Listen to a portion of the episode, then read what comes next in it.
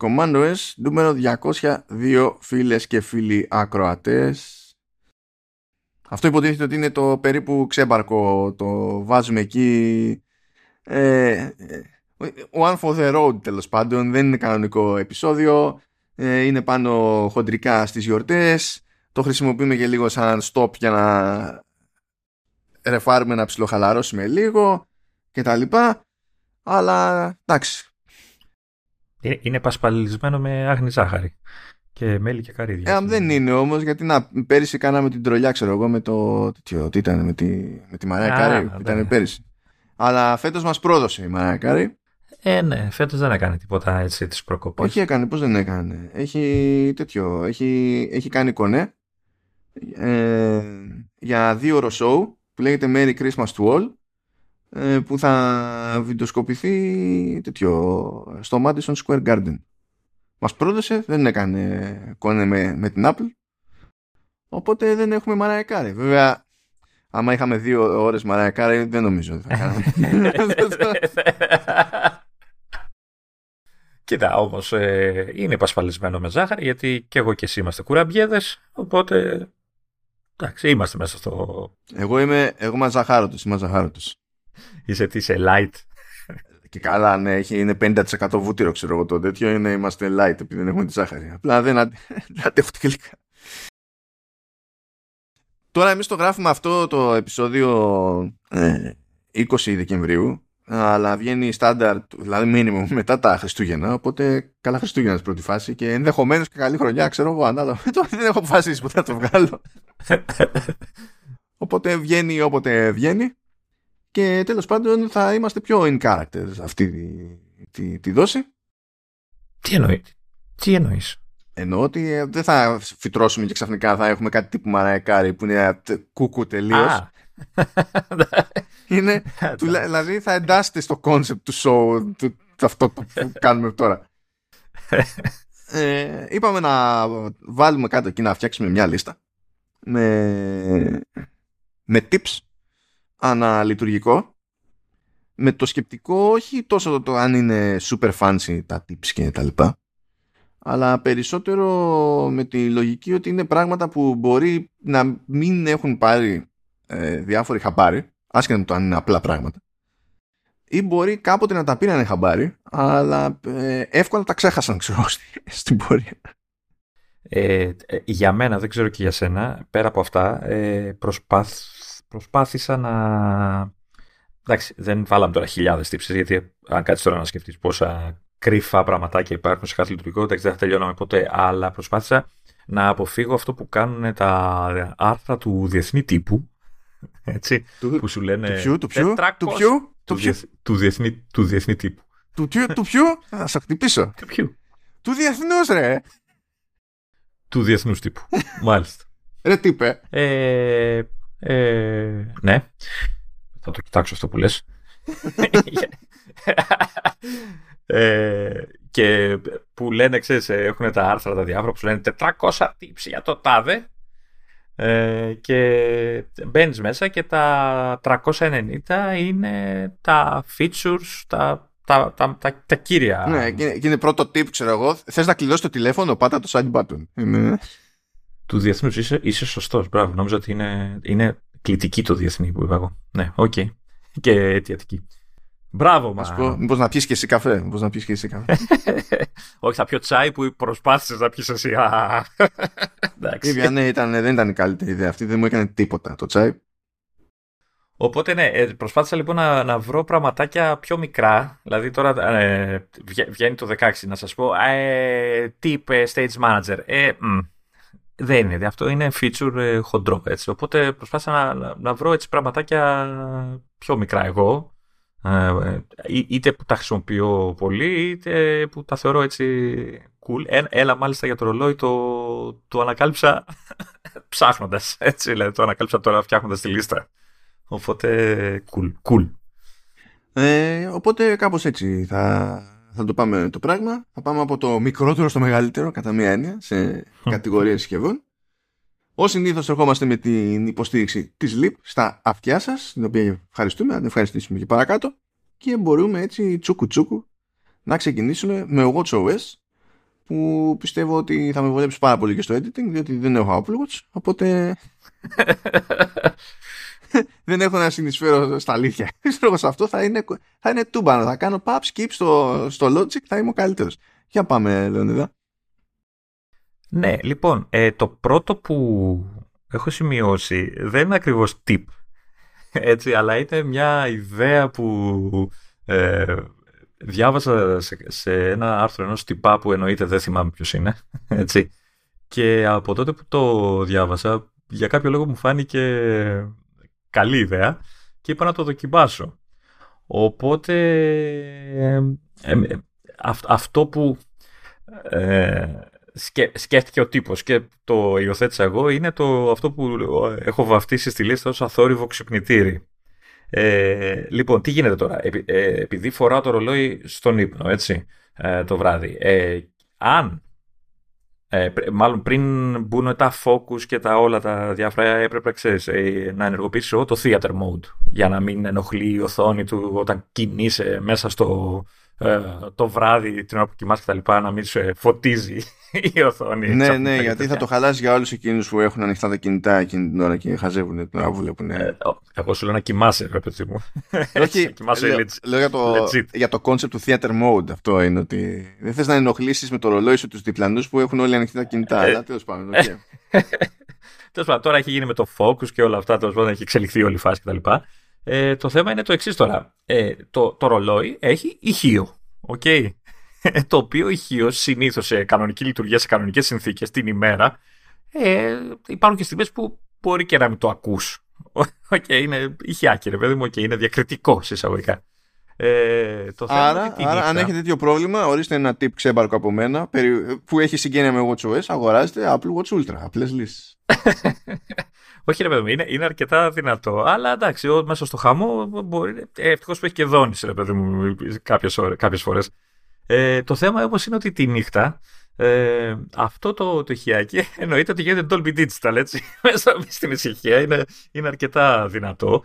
Ε, και ειδικά όταν, αν κοιμάσαι σαν εμένα που όπως γυρνάω μπορεί να φέρω το χέρι πάνω στο μέτωπο οπότε το ρολόι είναι δίπλα στα αυτή και μπορεί να σφυρίξει εκείνη την ώρα το ξυπνητήρι ας πούμε έτσι ε, ναι δεν θες γενικά να το, να το σκεφτείς αυτό ο, ο τύπος λοιπόν λέει απλά βάλτε το ρολόι σε silent mode έτσι, έχοντας βέβαια πάντα ενεργό τη δόνηση οπότε όταν χτυπήσει το ξυπνητήρι δεν θα σφυράει το ρολόι αλλά θα σου κάνει ελα, διακριτική δόνηση στο καρπό, σαν να σου κάνουν poke στο χέρι, ξέρεις, ξύπνα. Ε, οπότε υποτίθεται ότι ξυπνάς πιο γλυκά. Αυτό θα ήταν τέλειο αν μπορούσες να δέσεις στο, στο, κούτελο το Apple Watch και να, να σου κάνει poke. Ε, το, το θέμα βέβαια είναι ότι ε, ευτυχώς ε, α, ε, επειδή ξέρει ότι δεν ξυπνάμε όλοι οι άνθρωποι τόσο εύκολα έτσι, σε χώμα, ξέρω εγώ, για να, κοιμάσαι από τούβλο εκείνη την ώρα. Το που ξαφνικά γίνεται probe, άμα περάσει η ώρα. ναι, ναι, ναι, αρχίζει και επιταχύνει ο ρυθμός. αρχίζει και το κοτό, το ξύπνα, ρε. Οπότε, ναι, ε, παιδιά, το δοκίμασα, το δοκιμάζω καιρό, δηλαδή όποτε το θυμάμαι βέβαια, γιατί πρέπει να το βάλεις χειροκίνητα το... Ε, εντάξει, θα μπορούσα βέβαια να φτιάξω ένα automation, δεν ξέρω.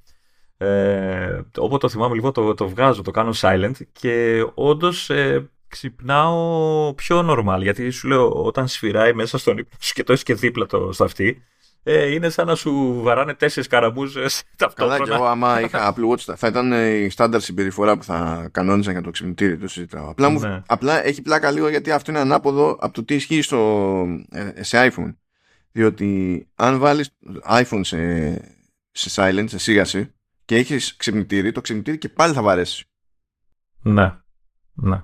Ε, να, να, πω εδώ ότι, ε, να πω εδώ ότι αν έχεις φτιάξει πρόγραμμα ύπνου που λέμε αυτό το καινούριο για τα focus και όλα αυτά που ε, ρυθμίζεις, ακόμα και αν έχεις πει, επειδή περνάει ξέρεις και στο ρολόι αυτά, ε, υπάρχουν στιγμές, όχι πάντα το κάνει, ε, αν σφυρίξεις το ξυπνητήρι στο ρολόι ή ξέρεις, ξεκινήσεις το ενεργοποιηθεί είτε με δόνηση είτε με σφύριγμα κτλ.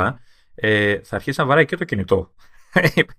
και θεωρητικά αν κόψεις, ξέρεις, του πεις ξέρω εγώ στο ρολόι, θα το πάρει χαμπάρι και το κινητό και θα σταματήσει να σφυράει. Αλλά σε μένα, επειδή η απόσταση καμιά φορά είναι αρκετά μεγάλη, δεν, δεν το έχω παίρνει χαμπάρι. Οπότε με αναγκάζει τη βλακία να σηκώνομαι κάθε φορά να το κλείνω μόνος μου ή να πηγαίνω κοντά, ξέρω ή πηγαίνω κοντά, ξέρεις, ή με βλέπεις μέσα στα, στα αγραία χαράματα έναν ηλίθιο να σηκώνεται, να τεντώνει το χέρι του ψηλά και να το κοπανάει πάνω κάτω. Πας και πάρει χαμπάρι το κινητό, ότι ξύπνησα.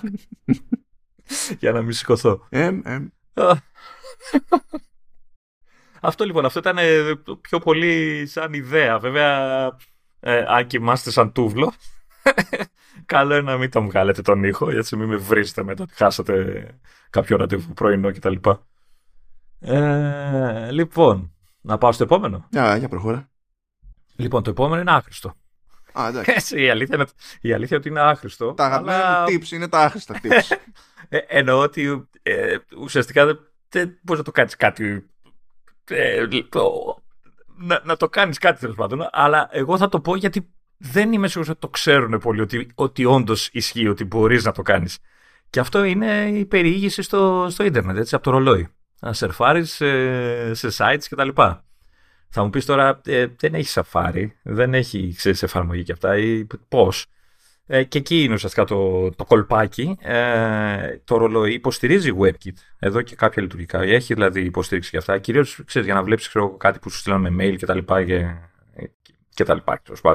ό,τι θες να δεις τέλος πάντων μέσω WebKit, ό,τι είναι αυτό που προβάλλει. Ε, οπότε τι, τι μπορείς να κάνεις, ε, μπορείς να στείλεις τον εαυτό σου με μήνυμα ή με email ένα link, έτσι, ε, και άμα το πατήσεις στο ρολόι, αυτό θα φορτώσει browser με τη σελίδα κανονικά. Και μάλιστα από εκεί πέρα μπορείς και να σερφάρεις, να, να πατάς address bar και να λες εισαγωγικά η λέξη, γιατί τώρα πώς να πεις ολοκληρή διεύθυνση, ξέρω εγώ, προφορικά, ε, την όποια διεύθυνση να τσεκάρεις για να, να, να κάνεις browsing. Τώρα θα μου πείτε και εκεί κολλάει το άχρηστο τι μπορείς να, να δεις σε μια οθόνη σαν του ρολογιού, αλλά ρε, υπάρχει σαν δυνατότητα, οπότε παίξτε. Αυτό. Ναι, okay, δεν με ακούω να σχολιάζεις και... κάτι... Μα δεν ξέρω, προσπαθώ να φανταστώ περίπτωση, ρε παιδί μου, που θα έβγαζε νόημα. Αλλά δεν ξέρω. Εντάξει, κάτι, κοίτα, για κάτι στα γρήγορα, δηλαδή σου στείλει ένα link και δεν έχεις πρόχειρο κάπου το κινητό σου και αυτά και το πατάς να δεις τι είναι. Ε, ε, μια ιδέα θα την πάρεις. Τώρα να κάτσεις να κάνεις πραγματικά browsing δεν υπάρχει περίπτωση, αλλά ε, εντάξει, είναι χρήσιμο. Ε, λοιπόν, τι άλλο έχω; Έχω το κλασικό, αυτό πιστεύω το ξέρουν οι περισσότεροι που χρησιμοποιούν το ρολόι όταν ε, αθλούνται έτσι και κάνουν γυμναστική. Ε, εννοείται ότι όταν ξεκινάς ε, μια προπόνηση στο ρολόι, ε, διαλέγεις εγώ τρέξιμο έτσι, ε, ξεκινάει μια μικρή αντίστροφη μέτρηση που σου λέει, ξέρεις, get ready ρε παιδί μου, 3, 2, 1 και, και ξεκινάει να μετράει το τρέξιμο στο περπάτημά σου κτλ.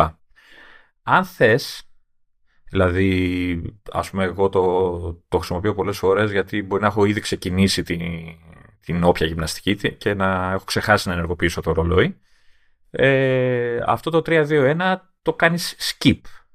Πολύ εύκολα, απλά πατάς την οθόνη την όπου τρέχει η αντίστροφη μέτρηση, πατάς και ξεκινάει κατευθείαν να, να μετράει την, την όποια προπόνηση.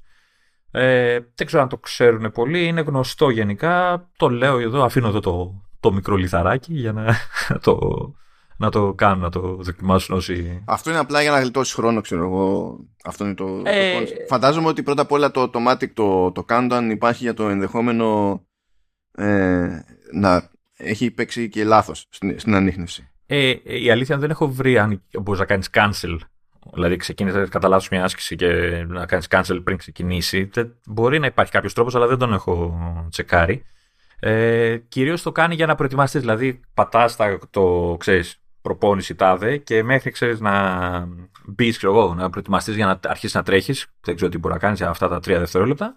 Σου λέω πώς είναι ξέρω, στην κάμερα που πατάει 3-2 και τραβάει τη φωτογραφία, αυτή τη λειτουργία που έχει. Κάτι τέτοιο εικάζω. Απλά επειδή πολλές φορές έχεις ξεκινήσει ήδη, ξεκινάς άμεσα κτλ. Το πατάς και φεύγει και είσαι ο καλύτερος. Λοιπόν, το επόμενο είναι αυτό που δεν ήξερα ότι, ότι συμβαίνει ή αν το ήξερα δεν το θυμόμουν καν. Ε, λοιπόν, ξέρουν, ελπίζω οι περισσότεροι που έχουν ρολόι, ότι μπορείς όταν ανάβει η οθόνη του, όταν έχει μια ειδοποίηση κτλ. Ε, Καλύπτοντας με το χέρι την οθόνη, η οθόνη σβήνει. ξέρεις, ε, σκοτεινιάζει, σβήνει, ναι, αυτό. Ε, Δηλαδή, οπότε να μην περιμένεις να κλείσει μόνο του. Πώς θα την έσβησε στο iPhone χειροκίνητα, γιατί είδες αυτό που είδες, πατάς το κουμπί γι' αυτό. Κάνεις παπ το, το χέρι σου από πάνω και σβήνει η οθόνη έτσι δεν, και δεν ενοχλείς και δεν ε, ε, τραβάει και μπαταρία, ξέρω κτλ. Αυτό που δεν ήξερα είναι το, είναι το ότι μπορείς τη στιγμή που θα σου έρθει μια ειδοποίηση και κάνει το ting και σφυρίξει, βάζοντας το χέρι σου πάνω στην οθόνη, καλύπτοντας δηλαδή το ρολόι με το χέρι σου και κρατώντας το χέρι σου πάνω στην οθόνη για τρία δευτερόλεπτα και κάτι ψηλά, νομίζω είναι και λίγο παραπάνω ίσως, ε, ενεργοποιεί, ακούς δηλαδή νιώθεις το χέρι σου, ακούς το χέρι σου, ενεργοποιείς το χέρι σου, ε, νιώθεις ότι... Ε, μπορεί να σε ακρίδα, ρε, ε, νιώθεις μια μικρή δόνηση στο χέρι και, ε, και ουσιαστικά ενεργοποιείται αυτόματα το silent mode του ρολογιού ε, με αυτή την απλή κίνηση. Που σημαίνει ότι αυτό είναι πολύ χρήσιμο στη φάση που είσαι κάπου που, OK, δεν ξέρω, θέατρο, σινεμά κτλ. Και, και σφυράει και έχεις ξεχάσει να βάλεις το do not disturb κτλ. Και σφυρίξει, καλύψεις με το χέρι, κρατάς καλυμμένο το ρολόι και μπαίνει και το silent mode αυτόματα. Οπότε δεν ενοχλείς ε, τους γύρω σου ξανά. Ε, απλά η, η, η μικρή, αυτό που πρέπει να πω είναι ότι αυτό λειτουργεί μόνο όταν έρθει η ειδοποίηση. Δηλαδή και ακούσεις τον ήχο, τότε από μόνο του δεν το κάνει. Απλά δεν το κατάφερα να το κάνω εγώ. Ε, και νομίζω ε, υπάρχει σχετική ε, ρύθμιση στο, στο τηλέφωνο, στην εφαρμογή για το ρολόι, που λέει ακριβώς αυτό το πράγμα, την οποία μπορείς να την ενεργοποιήσεις και να την απενεργοποιήσεις. Οπότε, αν δεν σας λειτουργεί, πάει να πει ότι την έχετε κλειστή στο, στο WhatsApp. Οπότε πάτε και το ενεργοποιείτε γιατί νομίζω είναι αρκετά χρήσιμο σαν, ε, σαν φάση αυτό το πράγμα. Όταν το πέσω το ενεργοποιήσεις. Και μετά αλλάζει γνώμη. Ή δεν το χρειάζεσαι μμ. άλλο. OK. Okay. Ε, μπορείς να το επαναφέρεις με αντίστοιχα γρήγορο τρόπο; Το, το silent mode εννοείς; Όχι, το, να το βγάλεις ε, το silent mode. Δηλαδή ωραία και το έβαλες. Ε, κοίτα, ο πιο γρήγορος τρόπος μετά είναι από το control center pop slide up και το, το κλείνει, ε, ε, έχοντας πάντα υπόψη ότι έχεις διαμορφώσει το control center, έτσι. Ε, δεν ξέρω αν ε, δεν δοκίμασα, τώρα πρέπει να μου έρθει ειδοποίηση για να το δω. Ε, αν, αν βγαίνει, περίμενε, θα το ενεργοποιήσω εγώ μεν, το silent mode, για να δω. Όχι, δεν βλέπω να κάνει κάτι. Ναι, όχι, δεν το, δεν το, δεν το απενεργοποιεί το silent mode έτσι. Τουλάχιστον ρωτάω. Που έκανα. Γιατί ξέρεις, σκέφτηκα, σκέφτηκα το ενδεχόμενο κάποιος, ρε παιδί μου, να πάει εκεί το χέρι του και να το καλύψει. Ε, κατά λάθος.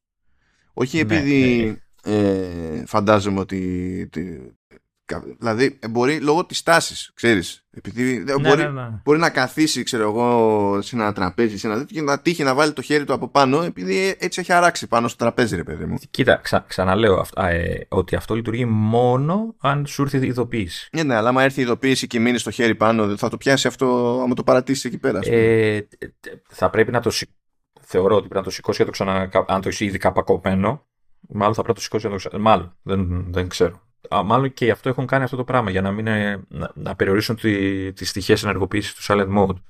Ε, Τέλος πάντων, ε, εμένα, εμένα, μου άρεσε. Δεν, δεν, το, δεν το ήξερα. Ε, παρόλο που υπάρχει setting που το εξηγεί αναλυτικά. Αλλά ποιος πάει τώρα μέσα στα settings; Και ποιος διαβάζει και τις οδηγίες και ε, πώς το λένε RTFM και τέτοια. Ε, θέλει, μα κοίτα, ό,τι και να είναι ακριβώς επειδή πλέον όλα αυτά τα λειτουργικά έχουν φτάσει σε ένα βαθμό ορίμανσης ε, υπάρχουν πάντα πράγματα που σου ξεφεύγουν και τα ξανά δεν έχει σημασία πότε μπήκανε. Εξ ου και το concept αυτού του επεισοδίου εδώ που τα λέμε. Ναι, ναι, ναι. Ε, και ένα από αυτά, έτσι που το ξεχνάς πάντα, είμαι σίγουρη, γιατί σαν συσκευή δεν σου, ε, δεν, δεν σου φαίνεται λογικό ότι θα χρειαστείς κάποια στιγμή να κάνεις σε εισαγωγικά multitasking, τέλος πάντων switch από εφαρμογή σε εφαρμογή, είναι αυτό που έχω γράψει τελευταίο, ότι υπάρχει δυνατότητα να κάνεις εναλλαγή μεταξύ δύο εφαρμογών ε, άμεσα. Ε, δηλαδή δεν χρειάζεται να ανοίξεις μια εφαρμογή, να κλείσεις με digital card, να γυρίσεις στο home screen, να πατήσεις κάποια άλλη και αυτά.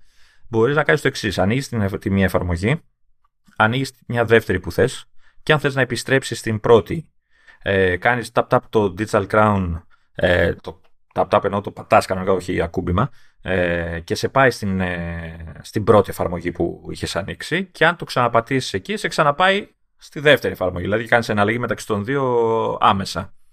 Οπότε νομίζω και αυτό είναι αρκετά χρήσιμο σαν. σαν τον μπρος πίσω με swipe στη, στην μπάρα στα μοντέλα με Face ID. Είναι κάπως έτσι. Ναι. Να πω και ένα εξτραδάκι, δεν το έχω γράψει, αλλά το θυμήθηκα και δεν ξέρω αν ε, ίσως χαλάω το πρόγραμμα τώρα. Όχι, ελεύθερα. Απλά σημείωσέ το κιόλας. ναι, ναι. ναι.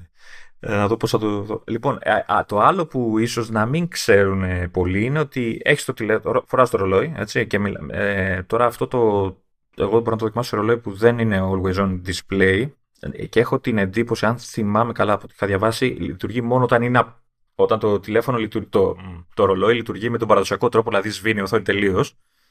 Ε, Έχεις λοιπόν το ρολόι, το φοράς και είναι σβηστή η οθόνη, έτσι. Και είσαι σε φάση που θες να δεις τώρα, ξέρω εγώ την ώρα, αλλά τώρα ξέρεις, είσαι στο κινηματογράφο, άμα πατήσω την οθόνη, θα φωτίσουν 400 λούμεν, ξέρω εγώ. Άρχισαν να, να λένε οι άλλοι shoot, shoot και ενοχλείτε φως και κλείστε μας τύφλωσες. Ναι, βέβαια, γιατί όταν ανάβει ένα φως, λέμε όλοι shoot, shoot. Βούλωσέ το ρε φως. γιατί μιλάς κιόλας, λες. Α.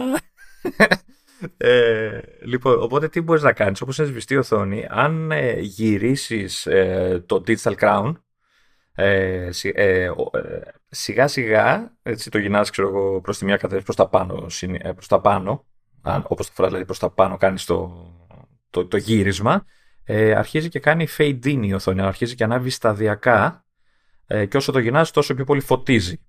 Οπότε μπορείς να το, ανοίξεις, να το γυρίσεις λίγο ώστε να ανοίξει όσο χρειάζεται για να δεις ξέρω εγώ την ώρα και μετά είτε το αφήνεις και κλείνει ή πάλι με ανάποδο γύρισμα του Digital Crown ε, χαμηλώνεις σταδιακά τη φωτεινότητα της οθόνης.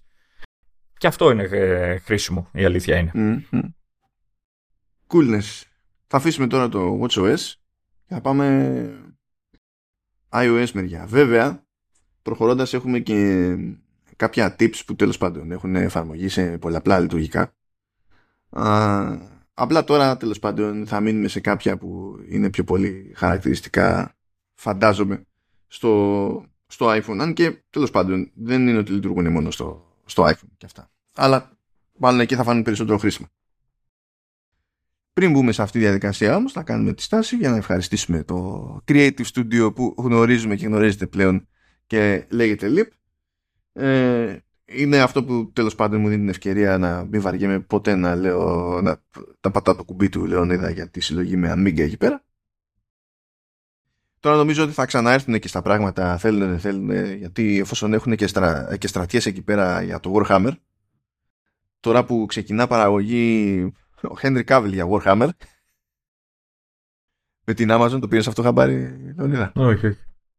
Λοιπόν, ο Henry Cavill έτσι ε, έτζασε από το Witcher ο Σούπερμαν. Τον Μετα... έτσασαν από το Σούπερμαν. Ναι, αφού του είπανε τον Οκτώβριο συνεχίζεις να το είσαι κομπλέ, ανακοίνωσέ το. Αρχές Δεκεμβρίου του λένε Ε, τελικά όχι. Ε, και μία που το ανακοινώνει αυτό και περνάνε μερικές μέρες και λέει: Ναι, γεια σας, θα είμαι ε, στην παραγωγή. Όχι απλά, ξέρω εγώ, δεν θα είμαι απλά cast. Ε, θα είμαι στην παραγωγή και κάνα κονέ με την Amazon για να αναπτύξουμε σειρά, να στήσουμε σειρά Warhammer δεν ξέρω αν έχει καταλάβει η Amazon που μπλέκει. όπου, όπου, τι θα παίζει, θα παίζει κάποιον μάγο που πετάει; θα μας βάλουν μπουρλότο, Λέωνη. Θα μας βάλουν Θα μας βάλουν μπουρλότο. Δηλαδή και πρώτοι θα μας βάλουν. Οι της Λίβ θα μας βάλουν μπουρλότο, γιατί είπαμε. Ε, Εμείς τόσο καιρό το πουλάμε ότι είναι και εκείνοι νέρντουλες σαν και εμάς. Αλλά άμα είναι να πετάμε τέτοιες πάρολες, θα μας αποκληρώσουν, Λεωνίδα. Ε, ε, ε, δεν ξέρω ποιος τέλος πάντων έχει πάρει χαμπάρι στην Amazon, αλλά η, η σκατοψυχιά είναι default στο Warhammer 40k. Δηλαδή δεν μπορείς να πεις αυτή είναι η καλή. Είναι όλοι άθλοι. Είναι όλοι άθλοι. Είναι όλος του σκοταδισμό στην αηδία, στη ματαιότητα κτλ. Δεν ξέρω πώς θα στηθεί αυτό το πράγμα. Γιατί και ο Κάβελ είναι hardcore. Έχει, παίζει, παίζει βλάβη. Αλλά τέλος πάντων, ναι, οκ. Okay. Ναι. Λείπ λοιπόν και Henry Cavill, κατά μία έννοια. Οκ. Okay. Απλά θυμήθηκα ότι μου είπαν ότι έχουν και στήσιμο εκεί πέρα με, με φιγούρες ε, Warhammer και, και πάλι λέγοντας. Okay.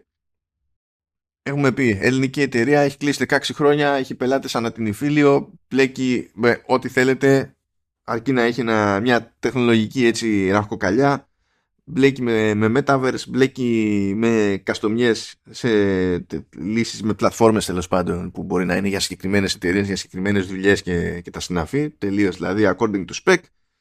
Ε, ε, μπλέκει με interactive installations όπως λέγαμε για το μουσείο που τώρα τέλος πάντων τώρα είναι στην Ανάπαυλα ε, το μουσείο στη, στη Σαντορίνη ε, γιατί είναι, είναι off season πια ε, είναι ό,τι και αν θέλετε μπλέκουν με 3D engines μπλέκουν με webtech εκ των πραγμάτων γιατί άμα δεν μπλέκανε με webtech πώς θα μπλέκανε με, με metaverse και τα συναφή πάνε λίγο πακέτο αυτά εκ των πραγμάτων.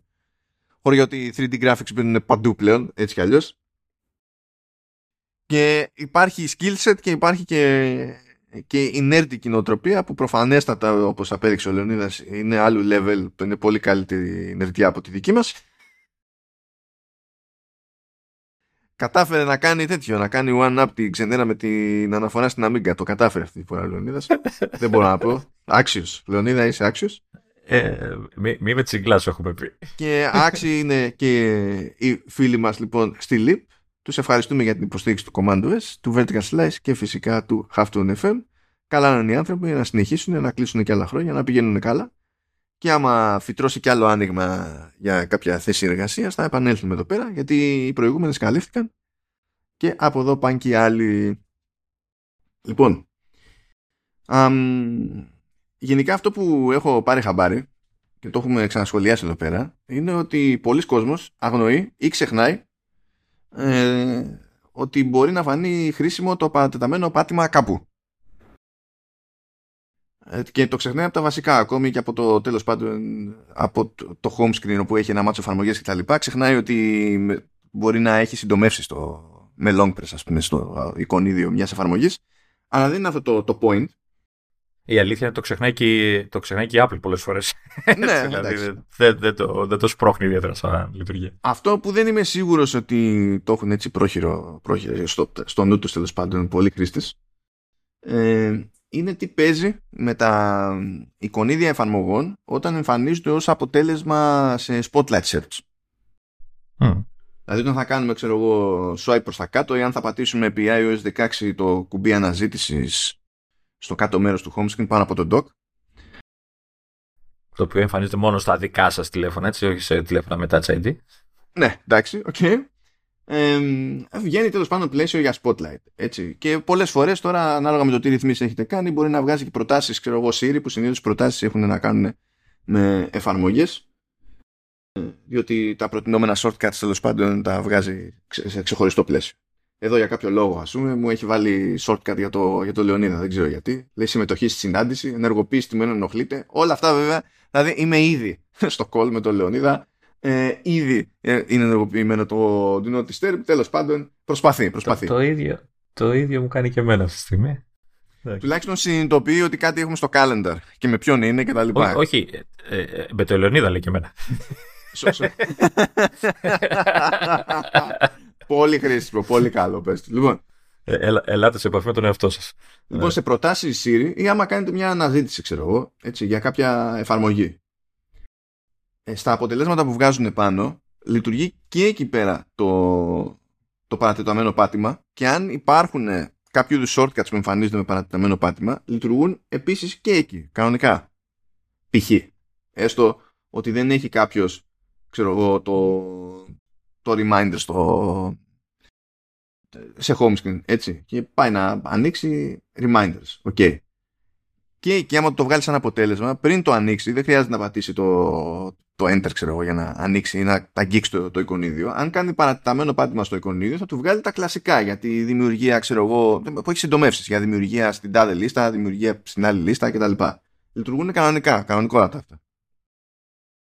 Και έχω μια υποψία ότι ο περισσότερος κόσμος απλά θα κάνει την αναζήτηση, θα πέφτει πάνω και θα, θα το ανοίγει κατευθείαν και θα ξεχνάει όλο το υπόλοιπο. Mm, όχι, ε, αυτό είναι το, πρόβλημα της, ε, το βασικό πρόβλημα της λειτουργίας γενικότερα. Δηλαδή, ακόμα και εγώ σπάνια θυμάμαι ε, το παρατηρητικό παρόλο που το ξέρω και με βολεύει και εννοείται ότι σπάνια θυμάμαι και τι κάνει κάθε φορά. Δηλαδή, δεν θυμάμαι τι προσφέρει κάθε εφαρμογή κάθε φορά. Και μετά από καιρό ξέρω το πατάω και βλέπω και λέω Α, γιατί έκανα 400 κλικ. Πες ότι δεν, ε, δεν προσφέρει κάτι. Έτσι. Ακόμη και έτσι, Δηλαδή, πες ότι θες να ε, βρεις μια εφαρμογή επειδή αποφάσισες ότι θα τη διαγράψεις και δεν την έχεις σε home screen. Και πρέπει να πας ε, στο, στο τέτοιο. Ε, που ξέχασα πώς το λέει τώρα η Apple. App Library. Ναι, το App Library. Όντως, πρέπει να πας εκεί πέρα και να το ψάξεις. Ναι, άμα κάνεις αναζήτηση και παρατηταμένο πάτημα, σου βγάζει εκεί, εκεί πέρα κανονικά και την επιλογή για τη διαγραφή. Το, το οποίο παρατηταμένο ε, πάτημα δουλεύει και στο App Library. Να ξέρεις. Ναι, καλά, ναι, ούτως ή άλλως. Γενικά, που υπάρχει εικονίδιο είναι έτσι. Η διαφορά μεταξύ App Library και Home Screen είναι ότι αν πας να κάνεις, δηλαδή στο App Library θα σου βγάλει κατευθείαν επιλογή για διαγραφή ε, ενώ στο τέτοιο τέλος πάντων στο home screen θα σου έχει ένα βήμα παραπάνω γιατί πρέπει να σε ρωτήσει αν θες να το διαγράψεις από το home screen, το εικονίδιο ή αν θες όντως να διαγράψεις την εφαρμογή. Έχει αυτή τη διαφοροποίηση. Από τότε που έγινε όλη η τράμπα και την εμφάνιση του App Library. Τώρα το long press έχει χρησιμότητα που αυτό δεν το είχα πάρει χαμπάρι. Αυτό πήρα χαμπάρι κατά λάθος. Mm. Δηλαδή προχτές.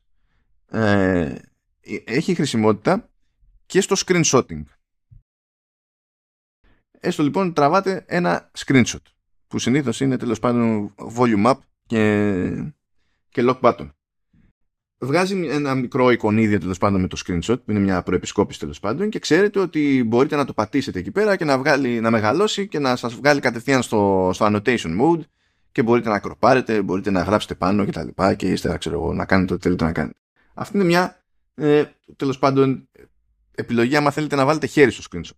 Αν το concept όμως είναι ότι ε, τράβηξα ένα screenshot και κατευθείαν ξέρω ότι θέλω να το, να το κάνω share έτσι όπως είναι, τότε εκεί που βγάζει τη μικρογραφία κάτω αριστερά, κάνετε long press και με το που κάνετε long press βγάζει το share set.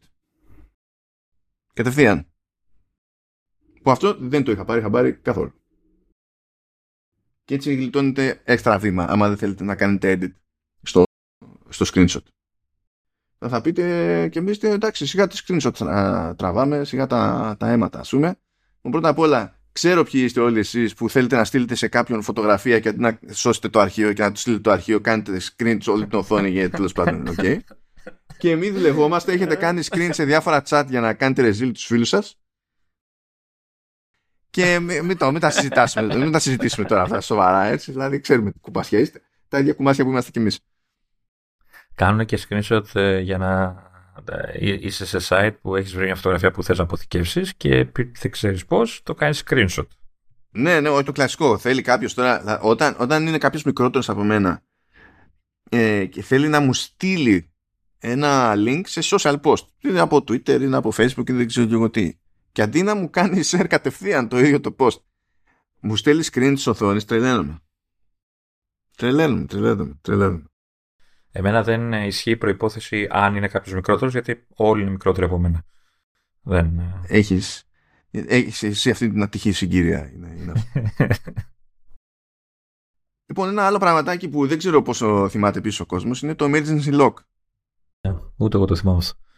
Ε, βασικά το, το ωραίο με το emergency lock είναι ότι ενώ βασίζεται στην ιδέα ότι πρέπει να κάνεις ξέρω εγώ πέντε γρήγορα κλικ στο, στο lock, το lock button ε, δεν χρειάζεται να σκέφτεται κανείς τον αριθμό, αρκεί να πιάσει το, lock, το τηλέφωνο, το lock button και να το πατήσει διαδοχικά σαν ευρώσπαστο κάμπος φορές και αργά ή γρήγορα θα ενεργοποιηθεί, ρε παιδί μου, το, το emergency lock. Και το καλό με αυτή την περίπτωση είναι ότι άμα βρεθείτε σε έτσι, κάποια δύσκολη στιγμή, που μακριά από εμάς και από εσάς και τα λοιπά, άμα, άμα γίνει αυτό το πράγμα. Τι ήταν αυτό; Space Invaders? Όχι. το, το παράκανα και παραλίγο να καλέσω το 112. Θα υπήρχε ένα πρόβλημα εκεί πέρα.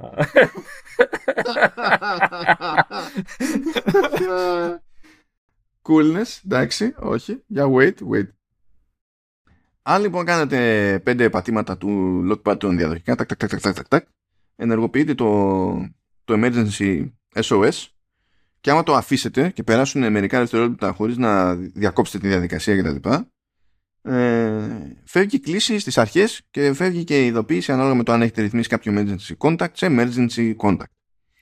Αλλά αν το ζήτημα δεν είναι να καλέσετε τις αρχές αλλά να κλειδώσετε το τηλέφωνο σας για να ε, μην του βάλει κάποιο χέρι ή να δυσκολεύσετε τη ζωή κάποιου που σας την έχει πέσει για να σκαβατζώσει το τηλέφωνο ε, μπορείτε να κρατήσετε πατημένο το lock button και το volume up